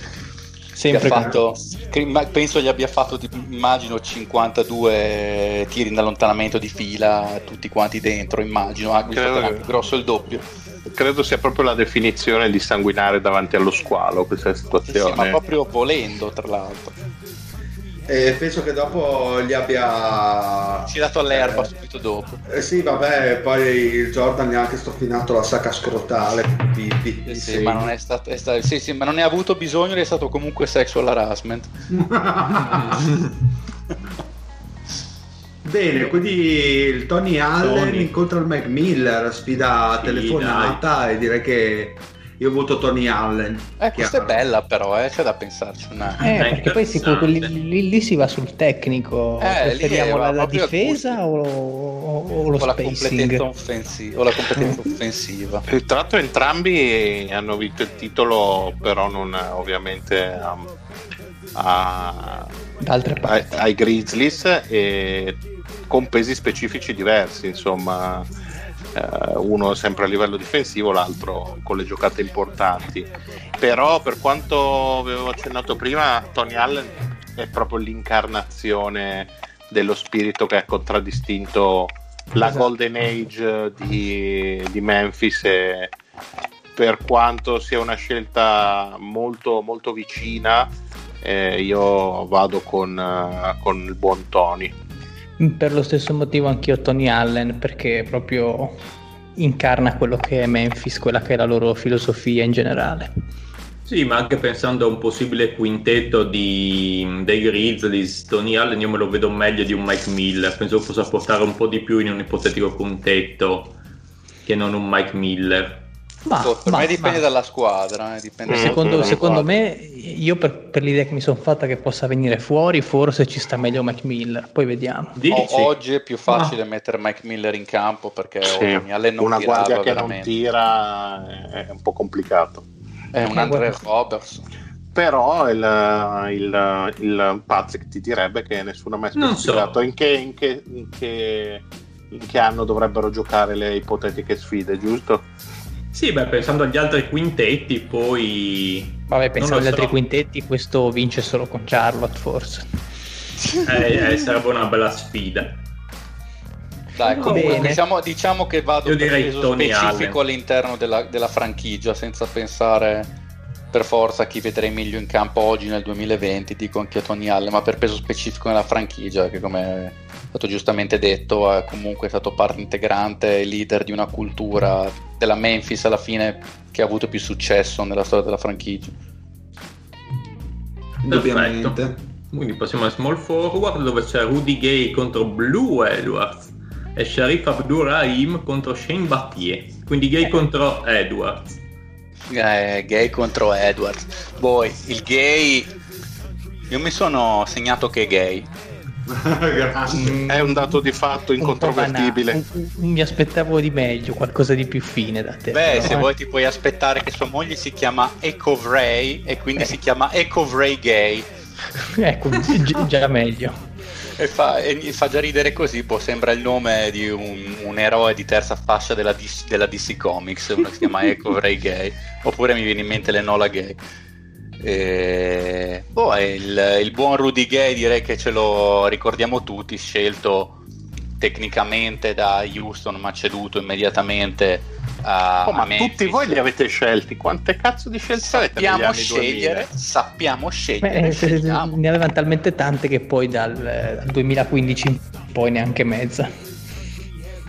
Eh, questo fa male, fa molto molto male. Eh, dicevamo ceduto poi per, eh, per Shane Battier, che è- ha la piccola di grande talento offensivo, non di super eccessiva solidità, diciamo che i primi due o tre anni sembrava destinato comunque davvero a grandissime cose e nel 2011 in cui stava avendo comunque una delle sue migliori annate, quando si è sublussato la, la spalla a circa 20 partite dalla fine della stagione, sembrava che le speranze di Memphis eh, di playoff fossero finite, poi invece quella si rivelò essere la loro- una delle loro stagioni più di successo perché da ottavi bat- eh, riuscirono a battere i- il primo seed di San Antonio Spurs e poi se ricordo bene Spiace. andarono a gara 7 contro Oklahoma Sì, esatto. due, due serie di playoff secondo me di una bellezza meravigliosa Sì, partite maschie dure. Proprio... Sì, Madonna con uno Zach Randolph eh, totale superstar mia. per quel periodo, proprio superstar fatta e finita uno dei primi 10 gi- migliori giocatori NBA per poco tempo, però Madonna. E comunque giocatore, dicevo, di grande talento offensivo, decente rimbalzista per il ruolo, ha sempre avuto come difetto il fatto di essere, secondo me, un, uno scarso trattore di palla, ha sempre avuto poca visione di gioco, soprattutto non un grande passatore, difensore un po' sospetto, che... Mm? No, volevo dire che infatti il suo problema un po' è stato quello che è stato lo stesso problema di Carmelo, cioè non ha mai voluto post infortunio ammodernarsi ecco, e giocare da 4 ma anche pre-infortunio sinceramente anche pre, che, magari cioè, pre nel, nel, senso che già prima dell'infortunio a Sacramento comunque era visto come uno che faceva tante statistiche sì, sì. però anzi cioè, a, a, Sacramento gli ho tolto un problema praticamente perché erano la, scar- la, la squadra che erano quello era quello che faceva più statistiche si temeva di dovergli dare un, uh, un, contratto per un giocatore che di fatto Sacramento sotto sotto non è che volesse così tanto, però non sapeva bene cosa che fare. Si è fatto il tendine d'Achille e li ha tolti dall'impasse, si potrebbe dire. E oh, anche dai. a Toronto, diciamo, abbastanza non ben ricordato, non è che abbia ballato particolarmente anche a Toronto. Giocatore comunque di talento, eh, sicuramente che probabilmente figlio prodotto sicuramente dell'NBA dei primi anni 2000, diciamo e dall'altra era, parte eh? era, un, era, un, difensore meno sospetto di Carmelo Anthony però dai diciamo. Poco, poco meno sospetto diciamo. Ma era, dai era... Carmelo era proprio male male. Ma anche Rudy Gay era abbastanza male eh? oh, davvero svogliato oh, diciamo che di Carmelo dicevi boh però diciamo che i, le prime 8-9 stagioni di Carmelo ti faceva 25, 27, 30 e te lo facevi andare un po' meglio. Questo qui aveva le stesse tendenze di Carmelo, però aveva una gravitas offensiva che non era la stessa cosa. Però signor no, no. giocatore, eh. intendiamoci. Com'è è molto più interessante parlare di Blue Edwards, però. Vai, che... prego, stupiscici. Perché Blue Edwards, ovviamente non si chiama Blue, si chiama Theodore. È soprannominato ah. Blue perché era stato soprannominato così da, da, sua sorella perché diceva che lui diventava di quel colore quando veniva strozzato. Al che mi fa aprire, non so, mi pone tantissime domande alle quali purtroppo non sono riuscito a trovare neanche una risposta. Cioè, ma si strozzava da solo quando si faceva le seghette, come in alcuni film di serie B era la sorella che lo strozzava, un po' come boh, le sorelle di, di, Reggie Miller che lo bullizzavano quando era adolescente. Tutte domande alle quali non ho trovato risposta. Ma eh, giocatore sinceramente abbastanza modesto, un buon atleta, eh, faceva i bei schiaccioni, diciamo che è stato scelto mi pare alla ventunesima scelta totale, quindi il primo giro da Utah, ha fatto, passato i suoi migliori anni tra, tra, Utah e Milwaukee e poi a Vancouver ci è andato diciamo verso fine carriera dove ha passato tre anni l'anno più prolifico a 12,7 di media con 4, 4 rimbalzi 2,6 assist tirando non benissimo dal campo. Diciamo un giocatore classico che viveva molto di fisico e che poi quando è iniziato ad andare verso i 30 ha perso un, uh, un po' qualcosina ma la cosa più interessante di Edwards è stato il suo caso di, di child custody in Canada, appunto quando giocava per Vancouver. Perché lui era sposato, però come ogni giocatore NBA che si rispetti sborrava in giro. Sembra normale. Sì, ma lui ha fatto un figlio con lui che è di colore, non, non scurissimo, però comunque un giocatore di colore, ha fatto un figlio con una con una donna bianca, tale Kimberly Van de Per, che faceva un lavoro assurdo a Burnaby, cioè faceva la, la tour guide e a volte introduceva i giocatori NBA alle donne che vivevano nell'area di Vancouver e di Burnaby. E io non ho, la non ho, cioè, una glorified pappona praticamente, sì, non ho capito. Comunque si vede che invece a lui è piaciuto proprio lei e hanno fatto un figlio insieme e che a un certo punto prima doveva tenerlo soltanto la madre, poi ci si è messo in mezzo di lui che invece voleva la custodia del figlio e la cosa è andata in tribunale. E prima ha vinto la, la madre del figlio, la Kimberly, poi dopo il, in appello vinse invece Edwards perché non, non capisco in quale modo la, convinse sua moglie, cioè la, la, moglie ufficiale di Edwards, a presentarsi in tribunale e, e a chiedere comunque la custodia del figlio, che essendo ovviamente di mixed, no? era, metà, era, era comunque di colore da vedere, era un caffè latte però abbastanza sull'andante, cioè più, è, più, è, più, scuro il figlio del padre, nonostante il padre sia abbastanza chiaro, pur essendo di colore la madre sia bianca, è più scuro il figlio.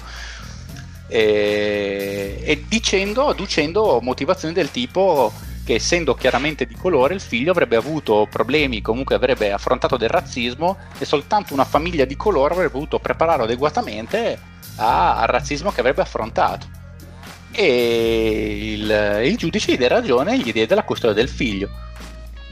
Dopo però nel, nella Supreme Court eh, eh, sono abbastanza tant'è che il giudizio venne ribaltato in Corte Suprema e il figlio tornò di nuovo dalla, dalla madre dicendo che insomma non, eh, questa motivazione non, non, tene, non, temeva e anzi la cosa migliore per lui era avere una madre bianca che lo, gli insegnasse, insomma, che non lo facesse sentire diverso e gli insegnasse a vivere in un mondo dove bianchi e neri potevano coesistere, cazzi e mazzi. Il punto è che questa cosa ha causato un tale dramma che ci hanno fatto un, un, un film che in Canada si chiama Playing for Keeps e in... Uh, e invece il titolo americano è What Color is Love? Però incredibile. E, e quindi la cosa, What is love? Quello lì. What color is love? Esattamente quello. E la cosa bellissima è che il, l'attore che in persona il Blonde Blue Awards, oltre a non c'entrare assolutamente niente niente perché è dieci volte più nero di lui, è sposato davvero con una donna bianca, quindi è, è, perfetto. Quindi la cosa per, per, cui è più famoso, soprattutto in Canada, il Buon Blue Awards è il film che ha fatto su di lui. Tutto questo panegirico che dire che come giocatore fa cagare, nonostante tutto io voto Rudy Gay. Ah, ok, ecco. Esattamente. A posto così. Però era interessantissima sta cosa qui. Quindi abbiamo il buon Sharuf Abdurrahim, grandissimo uomo, contro Shane Battier. Eh, eh, Abdurrahim è stata una terza scelta al draft eh, del magico draft del 96, quello, quello di... Da Houston anche lui? Sì, sì, da Houston, assolutamente. è stato ceduto però due anni prima quando ancora non si sapeva chi fosse. No, e... Diciamo, lui è un giocatore davvero giocatore d'attacco finissimo, vecchia scuola, comunque quello che vive abbastanza di isolamenti, quello, il, il, classico giocatore di talento offensivo di fine anni 90, inizio anni 2000, però davvero signor attaccante, ha avuto punte anche di 23 punti di media eh, per, per, Vancouver e nel 2000 ha fatto 20 punti di media tirando il 46% del campo, quindi insomma era facendo anche 10 rimbalzi tra l'altro Solo che eh, lui è tra i giocatori, se non il giocatore, che ha più partite all'attivo di fila senza essere però mai andato ai playoff. Si era fatto tipo 11 anni di fila senza essere mai andato ai playoff. Si è andato a fine carriera con, eh, con Sacramento, quando ormai era un giocatore finito. È interessante perché comunque però lui è, una, è gold medalist a Sydney nel 2000 per... Eh, per il team americano di basket, quindi insomma qualcosa bene o male l'ha vinto. È attualmente presidente della G League. Addirittura. Sì. Ha molto, molto importante una moglie che è una gran figa. E infatti sua moglie si chiama Delicia e quindi Not bad. È una vera delizia, sì, sì, detta Didi Abdurrahim, veramente bellissima, sono... non un troione, è proprio bella tra l'altro, ci tengo a rapportare la differenza. E, e niente, davvero lui, lui, è davvero un ottimo giocatore che avrebbe meritato probabilmente sorti un po' migliori, purtroppo si è sempre trovato in, in squadre non adatte. E dall'altra parte invece abbiamo lo Shane Battier, che purtroppo mi dispiace dirlo, ma non è sposato con un'altrettanta gnocca. È sposato con una tale Heidi Huffer, quindi Frucca. grande eh, eh, totalitarismo in questa Heidi Huffer che però è grande storia d'amore perché stavano insieme già ai tempi del college. Il, eh, sì, esatto, col grande Shane Battier, comunque quella mega zazzara che lo contraddistinguevasi dai tempi del college, con la classica biondina con la frangetta che è la Heidi. Si sono sposati. Magari il capo quindi... delle cheerleader, tipo quelle cose lì. Non lo so, mi sembrava se la faccia troppo intelligente per essere capo delle cheerleader. che lui comunque sembra faccia un po' da sfigus, da studentello di algebra che faceva di, di, di, dibattito che esistono solo negli Stati Uniti, quelle robe incredibili, no? Eh, però anche lui maestro della difesa, giocatore tra i miei favoriti di ogni epoca, devo dire la verità.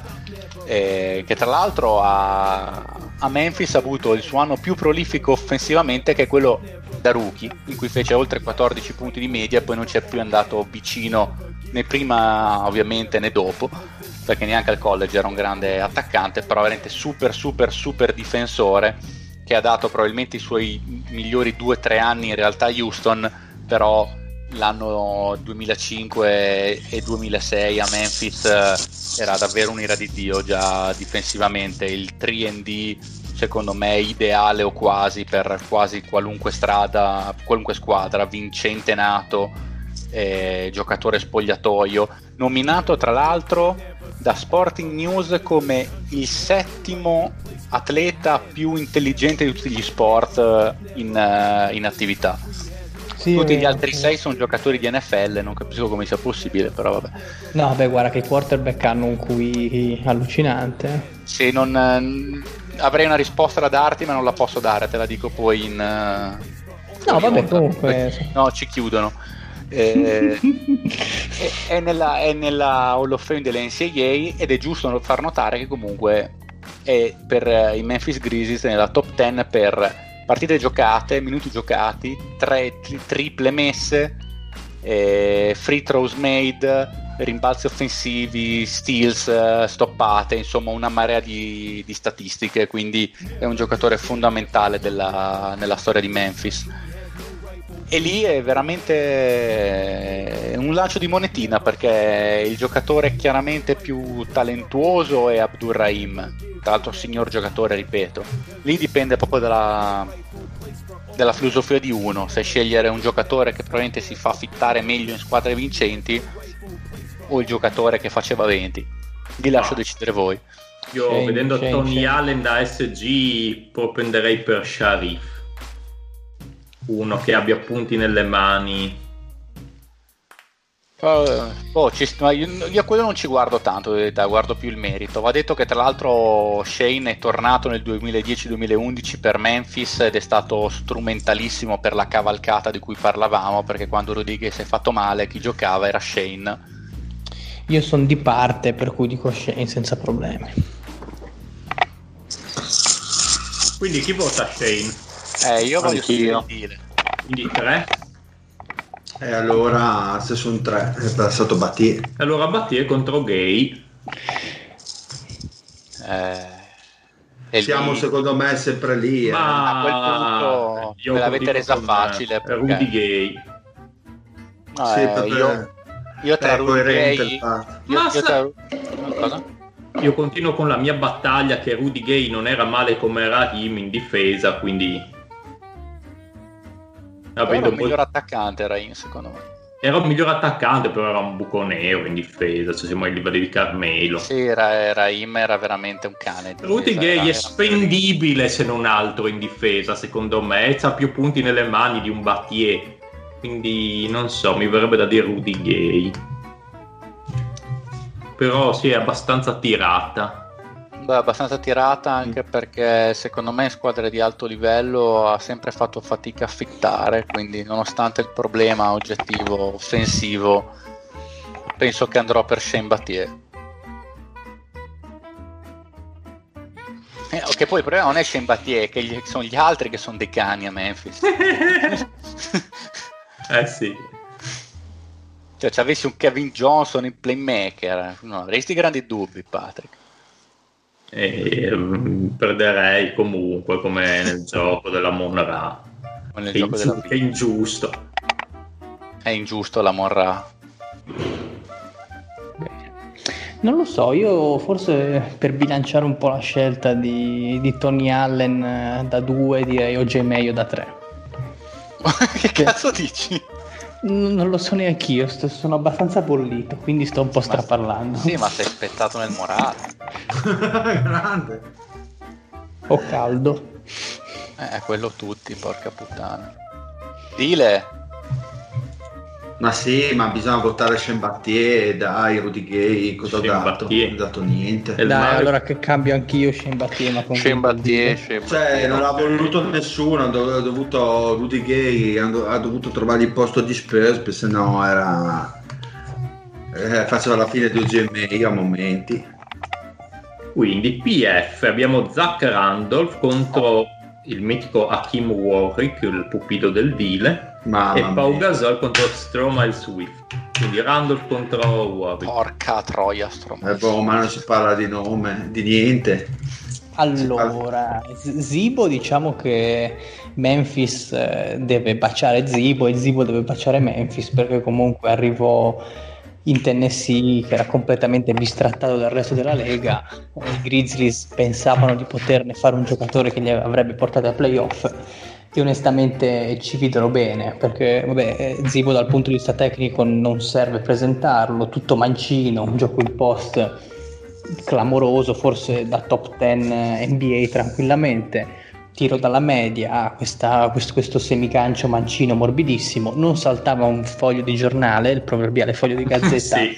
Ma a rimbalzo aveva un tempismo, un, una capacità di mandare fuori ritmo l'avversario che era e un culone che faceva spacing anche per esatto, esatto. Diciamo che Randolph viene un attimo ricordato per quelle che erano state le sue, diciamo, le sue performance fuori dal campo. Partiamo da tutta una serie di gare di velocità in tangenziale a Portland. Eh, una scenetta molto simpatica, questa volta a Memphis, in cui chiede alla squadra un un, diciamo un, come si dice, un, un, periodo di ferie, chiamiamolo così, di qualche giorno perché aveva, aveva, avuto un lutto in famiglia, doveva, posso andare a Portland a stare vicino ai miei cari, gli dice sì, vai, tranquillo, nessun problema, se non che la sera stessa lo ritrovano a fare a botte in uno strip club, strip club da cui se ne andò eh, senza neanche pagare il conto, eccetera, eccetera. Tra, sempre di Zibo, c'è un documentario fatto da ESPN in cui lo vanno a trovare a casa sua per intervistarlo e lui mostra fieramente ai, al, alla, troupe, alla troupe della tv guardatemi io la foto con Mandela ho tutta questa bellissima edizione della Bibbia sul tavolino nella teca eccetera eccetera la se non che con Banderas doveva avere Banderas che, ha, che ha preso il covid Banderas sì, tra sì, l'altro esatto. per fare un po' di attualità se non che di fianco alla foto con Mandela e all'edizione tutta curata della Bibbia c'era questo poster che, inneggia, che inneggiava la libertà di Larry Hoover. Larry Hoover, se non sapete chi è, forse uno dei capi delle gang più sanguinose e violente di Chicago. Comunque c'era scritto questo poster Free Larry. Un uomo pieno di contraddizioni, diciamo che forse il periodo di svolta lo ebbe a 14 anni in cui per aver rubato un paio di pantaloni in un supermarket viene mandato in riformatorio e da lì ne uscirà completamente diverso e cambiato. Dico, l'università della vita, diciamo che Zibo, Zibo l'ha fatta a pieno. Uh, un altro dei suoi highlights sicuramente non tanto i, il carerai tipo i 38 punti contro gli Spurs in cui Duncan non ci capì nulla ma quando ruppe letteralmente la faccia a Ruben Patterson il famoso Ruben Patterson che che violentò la tata del figlio, sempre per rimanere in tema di grandi personalità NBA, il Kobe Stopper. Diciamo che in una rissa a Portland proprio gli spaccò l'osso orbitale. Sapete quando la, la definizione può di rompere la faccia a qualcuno? Ecco, su quello non, non, non, non fuggiamo. Altro momento alto di, di Zibo, sempre una, una, questione di pugni, visto che piace molto a Memphis, dopo Tony Allen, anche lui diciamo che menava molto le mani, questa volta contro il mento del povero Lou Admunson al tempi dei Clippers. Praticamente le sue dichiarazioni sono pensavo che volesse baciarmi, ma io non l'ho colpito di proposito, altrimenti non si sarebbe alzato neanche da terra. Questo è Zibo. Zibo, tra l'altro, un'altra delle sue magate, la sapete quella del parrucchiere di Zibo? No. Quello che aveva sempre il parrucchiere che lo seguiva? No, eh, anzi, non è che lo seguisse, lui prendeva l'aereo e andava ah. dal suo parrucchiere ah, che si giusto, trovasse giusto. a Portland, che si trovasse. Tra l'altro, per fare un taglio di capelli, che se lo vedete è un taglio di capelli a macchinetta, cioè una roba abbastanza banale. Questo è Zibo, tante contraddizioni, che qualsiasi giocatore NBA dice questo non è uno cattivo, però diciamo che si è circondato, è stato molto sfortunato, ecco. Una vita, sempre la persona sbagliata nel posto sbagliato, però sul campo da basket, quegli anni lì di Memphis, due All Star, irripetibile. Un, un 20 e 10 veramente che camminava, cioè l'unico a fare 20 e 10 per tre anni di seguito ed erano gli anni per dire di Howard che spaccava i culi, di Duncan che ancora ne aveva da dire, Garnett che non era così bollito, cioè ce n'era di gente forte. Dall'altra parte invece, dopo aver fatto questo peana panegirico su Zach Randolph, abbiamo Hakim Warwick. Warwick che viene ricordato per essere stata la spalla insieme al mitico Jerry McNamara di Carmelo Anthony ai tempi di Syracuse per, per la vittoria del titolo.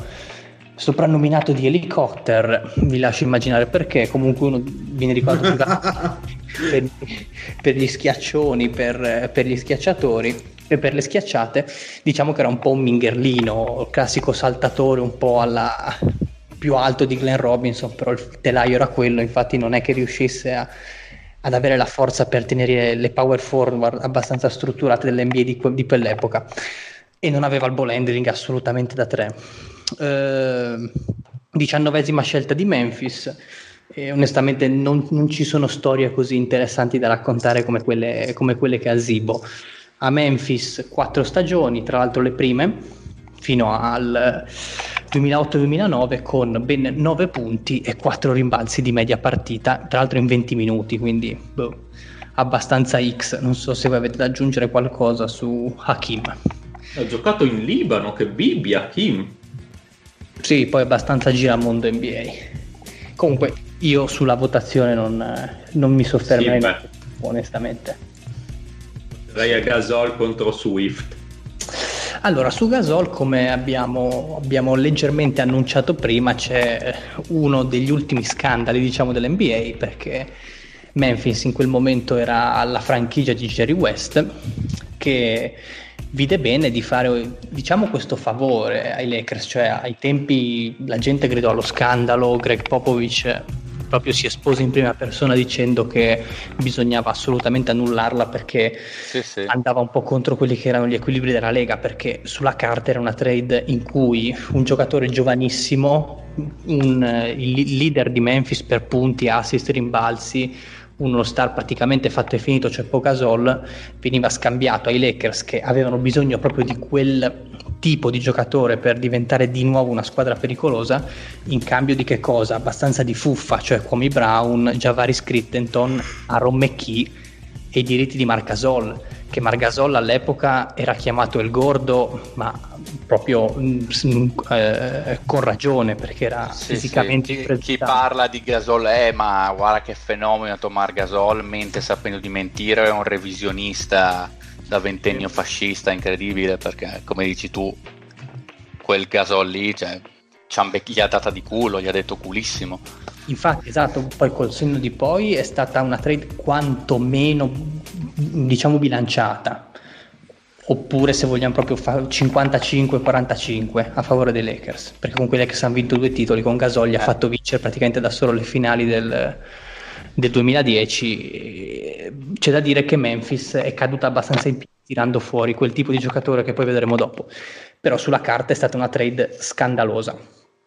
Comunque, eh, Gasol, rookie dell'anno a Memphis, e appunto diciamo un, un, giocatore che dal punto di vista del, dei numeri si fece sentire dall'altra parte Stromae Swift seconda scelta di Vancouver al draft 2000 tra l'altro sono andato a vedermi il draft del 2000 è una, uno dei draft più scandalosi della storia cioè veramente... È quello di Ola Wakondi o era il 99? No, è quello di Kenyon Martin prima scelta. Ah, eh, brutto. Sì, brutto ma, comunque. Cioè, gli Star sono andato a vedere sono Kenyon Martin appunto e Jamal Maglore. Che bello! Nel 2004. No, il 2000. Eh, sì, lo Star nel no, 2004. No, lo Star 2004 sì. Sì, sì, sì. ma con delle statistiche che ti fanno dire che veramente non sapeva che cazzo chiamare. Ah, veramente, ma i giocatori, il giocatore di punta è Jamal Crawford, forse di quel draft, per dire. Eh, comunque, per quanto riguarda il nostro Stromailone, eh, viene ricordato perché è stato l'ultimo giocatore eh, a lasciare Memphis del core che aveva, cost- che aveva costituito poi Vancouver Grizzlies, quindi un po' un, una bandiera, ma una bandiera neanche tanto, perché era più un, uh, un giocatore di rotazione, un, uh, uno che non ha mai praticamente giocato titolare, più, più un panchinaro, cioè anche il buon Lorenz Wright gli fece le scarpe. Quando, quando parliamo, eh, Lorenzo in merita, quando parliamo di, di cosa, di, di Stromailone, cioè praticamente se vedete le statistiche 8 punti di media, 4 rimbalzi in 20 minuti di utilizzo, cioè una roba che boh, abbastanza marginale. Io onestamente non ho neanche trovato storie divertenti da dire. Cioè, c'è tantissima roba su Zibo, ovviamente, ma sugli altri, sugli altri tre non c'è così, così, salsa. Ecco. Per cui anche qua, secondo me, non c'è storia, passa FAU tutta la vita. Eh beh, ci mancherebbe altro. Tra Randolph e Gasol, quindi. Io onestamente proprio un po' perché sono anche qua abbastanza di parte perché a me quello Zibo lì faceva impazzire per come mandava fuori ritmo qualsiasi, qualsiasi difensore gli si parava davanti, quindi dico Zibo perché Gasol... Eh, diciamo che per quanto fosse l'ira di Dio a Memphis, e forse non ce se lo ricorda, Gasol è più di un'altra franchigia. Eh sì, mi, sono mi d'accordo. Viene ricordato per quello che ha fatto per quanto appunto a Memphis eh, fece quanto, sei anni ad altissimissimo livello. Però è che ha, ai Lakers che si è consacrato come stella assoluta e sono d'accordo sul premiare Randolph sì, che boh, è stato il, anche lui il, un giocatore simbolo di quegli anni Comunque, cioè, appunto, uh, sono andato a vedere, confermo che Gasol fece, fece lo Stargame nel 2006, sempre con Memphis, quindi... Cioè, poi ah, penso che tra poco troveremo spazio per un altro Gasol. Ah, assoluta, insomma, assolutamente. Sarà ben rappresentata la famiglia. No, no, passa Zibo, direi che... Sì, sì, sì, senza troppi problemi. E quindi passiamo all'altro Gasol che si scontrerà contro Jaren Jackson e poi c'è Brian Reeves contro il mitico Lorenzen Wright. Questo per farvi capire l'abbondanza di giocatori. Pensa se ne avessimo fatti 8 che non mi avresti tirato fuori. Eh, eh non, non, c'era materiale per 8 qua. Cioè siamo ad Ashinta Beat.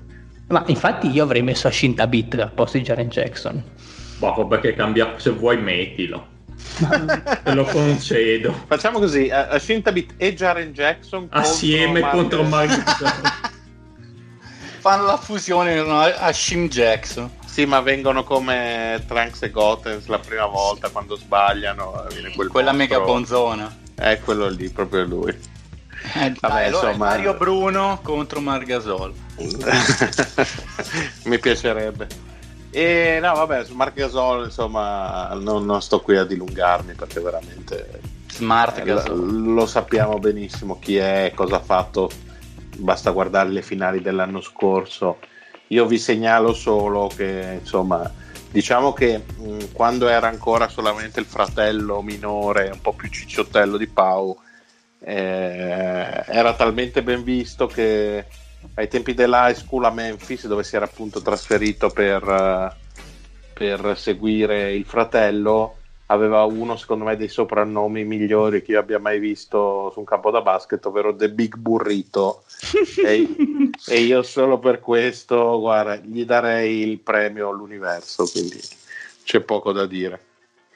Tra l'altro, primo difensore dell'anno bianco, mi sembra di ricordare, dopo, dopo secoli. Eh, buon difensore, eh, Pat.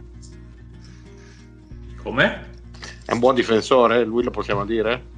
Sì, dai, sì, sì, siamo abbastanza su buoni difensori qua tra Tony Allen e Margasol e Battier. Ah, almeno quello. Manca magari un Andrea Robertson, vabbè. Non me lo aspettavo. Brian Reeves contro Lorenzen Wright. Eh, Come? Io, se non avete nulla su Brian Reeves vado io con, eh, con Bright. Boh, me, credevo fosse quello che ci è rimasto stronzo dopo che da cavallo ed è rimasto paralizzato. ma sempre quello, ma Christopher... esatto. E beh, credevo fosse poi sono andato a vedere, era Christopher Reeve eh, anziché Brian Reeves, ma penso che l'importanza nella storia della parcanestro sia assolutamente paragonabile. Allora, il buon Lorenzen Wright, nel caso non lo sapeste, vabbè, 5 stagioni a Memphis, 9 punti e 7 rimbalzi di media in quasi 30 minuti, quindi una roba oscena e scandalosa. È interessante per quello che è successo fuori dal campo, perché questo, questo povero cristiano non può più parlare, infatti è sepolto sottoterra, trovato morto. Capottino di legno per lui? Capottino di ebano, trovato il 19, il 19 luglio 2010 il suo corpo venne trovato così, senza, senza vita, il problema è che non si, non si, sapevano le circostanze di questa morte, perché trovato sparato, come dicono, come dicono quelli, quelli, bravi. La cosa interessante è che praticamente il processo e le, le investigazioni durarono ben sette anni, nessuno riuscì a cavarne qualcosa perché nel momento in cui eh, il suo corpo venne ritrovato e venne chiamato il 911, la chiamata venne presa in carico da, un, da una figura che poi sveleremo dopo chi era, che... Eh, Iavaroni. No, non è Iavaroni, Iavaroni non c'entra in questa storia purtroppo. Peccato. La chiamata venne presa in carico da, da questo figuro che sveleremo dopo che eh, diciamo, ostacolò le indagini e insabbiò diciamo, questa, eh, questo, avviso che, questo avviso di questo ritrovamento del corpo. Perché, eh, perché diciamo insabbiò? Perché il, la persona che rispose al 911 era un colluso con la moglie di questo Lorenzo Wright. Grande il colluso. Quindi Mi chiedo fuori... lo zio che avrebbe detto che potesse essere questa persona collusa.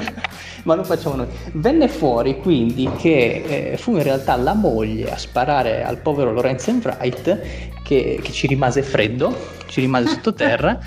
E, ma fu appunto tutta, tutta, una cosa premeditata perché appunto la chiamata, venne, la chiamata di ritrovamento del corpo venne presa dall'amico della moglie che cercò inizialmente di insabbiare le cose poi ovviamente dopo sette anni venne scoperto tutto la moglie fu giustamente accusata di, di assassinio del povero Lorenzo e nella storia si, si, concluse solamente nel 2017 sì ma Pat Dio botta stai ridendo come una grassezza veramente orribile cioè cioè, ma sei una persona orribile, qua parliamo di un omicidio efferato tu... che Bibbia! E comunque la moglie che tuttora Cazzo, si professa... Ma sei un Targaryen, porca puttana! La moglie tuttora si professa innocente dicendo che non ci sì, sono certo. prove, no, non ci no. sono prove contro di lei. Bagna tranquilla, signor. Questa è la storia del nostro... Perché gli ha sparato? si sa perché gli ha sparato. 11 colpi, eh? 11 colpi. Perché voleva essere sicura. Andato, andato il pat. Beh, oh, d'altronde Bright era bello grosso. Ha preso il petto di Bright e ci ha buttato gli spaghi, cazzo. Eh, che ha bucato. Oh. Ma perché gli ha sparato? Non, non si sa bene perché. Eh, vabbè. Pur, purtroppo eh, diciamo che viene definita come uno dei casi più oscuri della storia del, de, della polizia di Memphis. ci sono ancora dei buchi, infatti restate sintonizzati. ci sono i buchi. Restate sintonizzati che appena avremo notizie vi faremo sapere. Io ho avuto Lorenzo White. non ho mai finito il Patrick ridere così tanto da quando lo conosco. Si sembra Kawhi Leonard quando, quando sì, si è messo sì. a ridere in conferenza stampa. Eh, per la cronaca, la signora Bright Robinson è stata condannata soltanto a 30 anni di prigione. Mi aspettavo un bel ergastolino, invece solo, solo 30 anni. Eh, non c'è giustizia in questo paese. Detto questo, direi che Margasol vince tutto, vince nella vita. Sì, sì fatto vincere Lorenzo Wright dopo sta storia. Postumo. Lorenzo Wright. Mettiamolo sesto uomo, poi tanto fa così cagare Memphis. Allenatore Mark Iavaroni, che tra l'altro sono andato, a vedermi, sono andato a vedermi le statistiche di Iavaroni ha allenato solo Memphis nella sua carriera con un scintillante record del 26%. Eh beh, eh beh, un allenatore di razza direi. non capisco perché non abbia più allenato. Eh, neanch'io. Bene, quindi il, la line up per questi sfavillanti Memphis, la loro storia è Mike Conley, Tony Allen, Battier, Zach Randolph e Margasol. eh, penso che sia una delle peggiori, se non la peggiore. Mamma mia, la monnezza che Eh, abbiamo di fatto. pronunciarlo. Beh, dai, mi che sembra un'onesta non- squadra da 55 vittorie. Sì, ma i giocatori non sono male, però confrontati alle altre. No, no, ma sarebbero la quarta, quinta squadra più forte in questo 2020. Sì, no, esatto, il problema è che ci sono anche gli altri poi. Porca troia, la monnezza. Eh, non ce n'è Covid, direi. Eh, non ce n'è Covid. Cazzo, che bello. Guarda, rifarei un altro mese di lockdown pur di trovare un altro bomber che spara un'uscita del genere. esatto. Ma Beh, no, no, non, non mettere troppo le mani avanti che secondo Sì, me sì, ma, ma ne riparliamo a settembre tranquillamente. che tra ricordi è tra tre settimane quindi Sì, sì, sì, ma ne sono consapevole. Natale in quarantena. Uè, uè, ma chi è? Cos'è la nuova, il nuovo film di Boldi e De Sica? Aspettiamo con ansia. No, Fede, cosa mi sono perso? Cosa sono queste foto? di che cosa? Ah no, scusa, scorso la, mi è partita la chat in- è andata ad aprile, c'erano delle tipe e non capivo infatti che cazzo significasse. Ma su WhatsApp o su Skype? No, su Skype, niente. Ah, così. poi quella volta che mi sono impazzito sono partito con le, cegno- con le 100 fregne di Okuto. Eh, può essere, so. Sì, sì, ero andato un po' in Rinkaioken quella sera. Ah, la, la moglie di Lorenzo Enrai.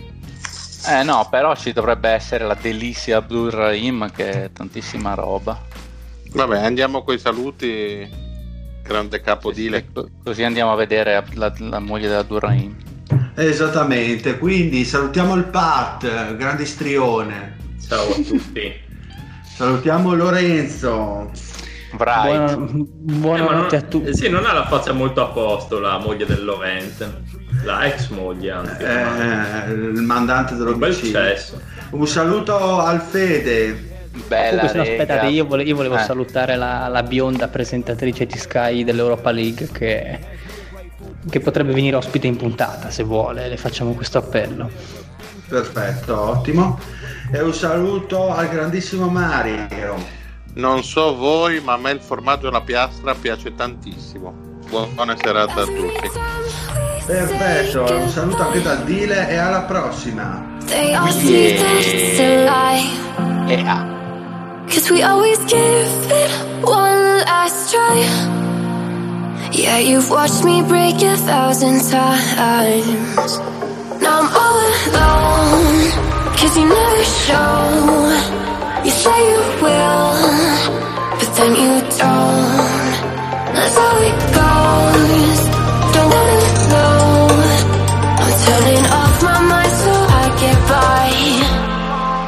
I just wanna be happy, happy tonight.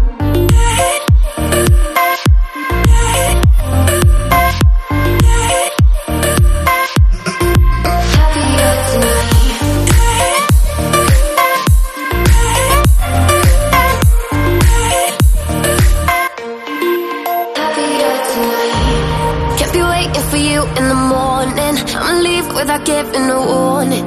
I'ma leave without giving a, giving a. But every time we say goodbye, we all know that it's a lie. Now I'm all alone, cause you never show. You say you will,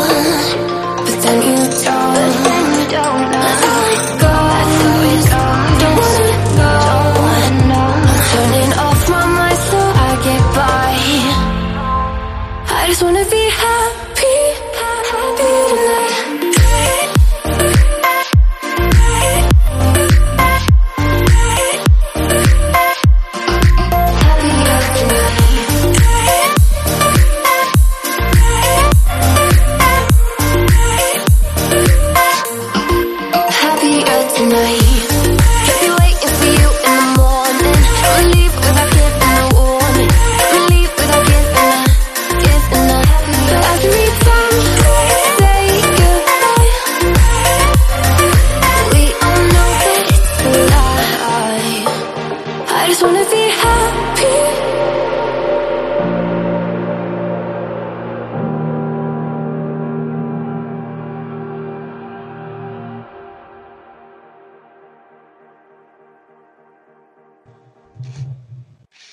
sono convinto.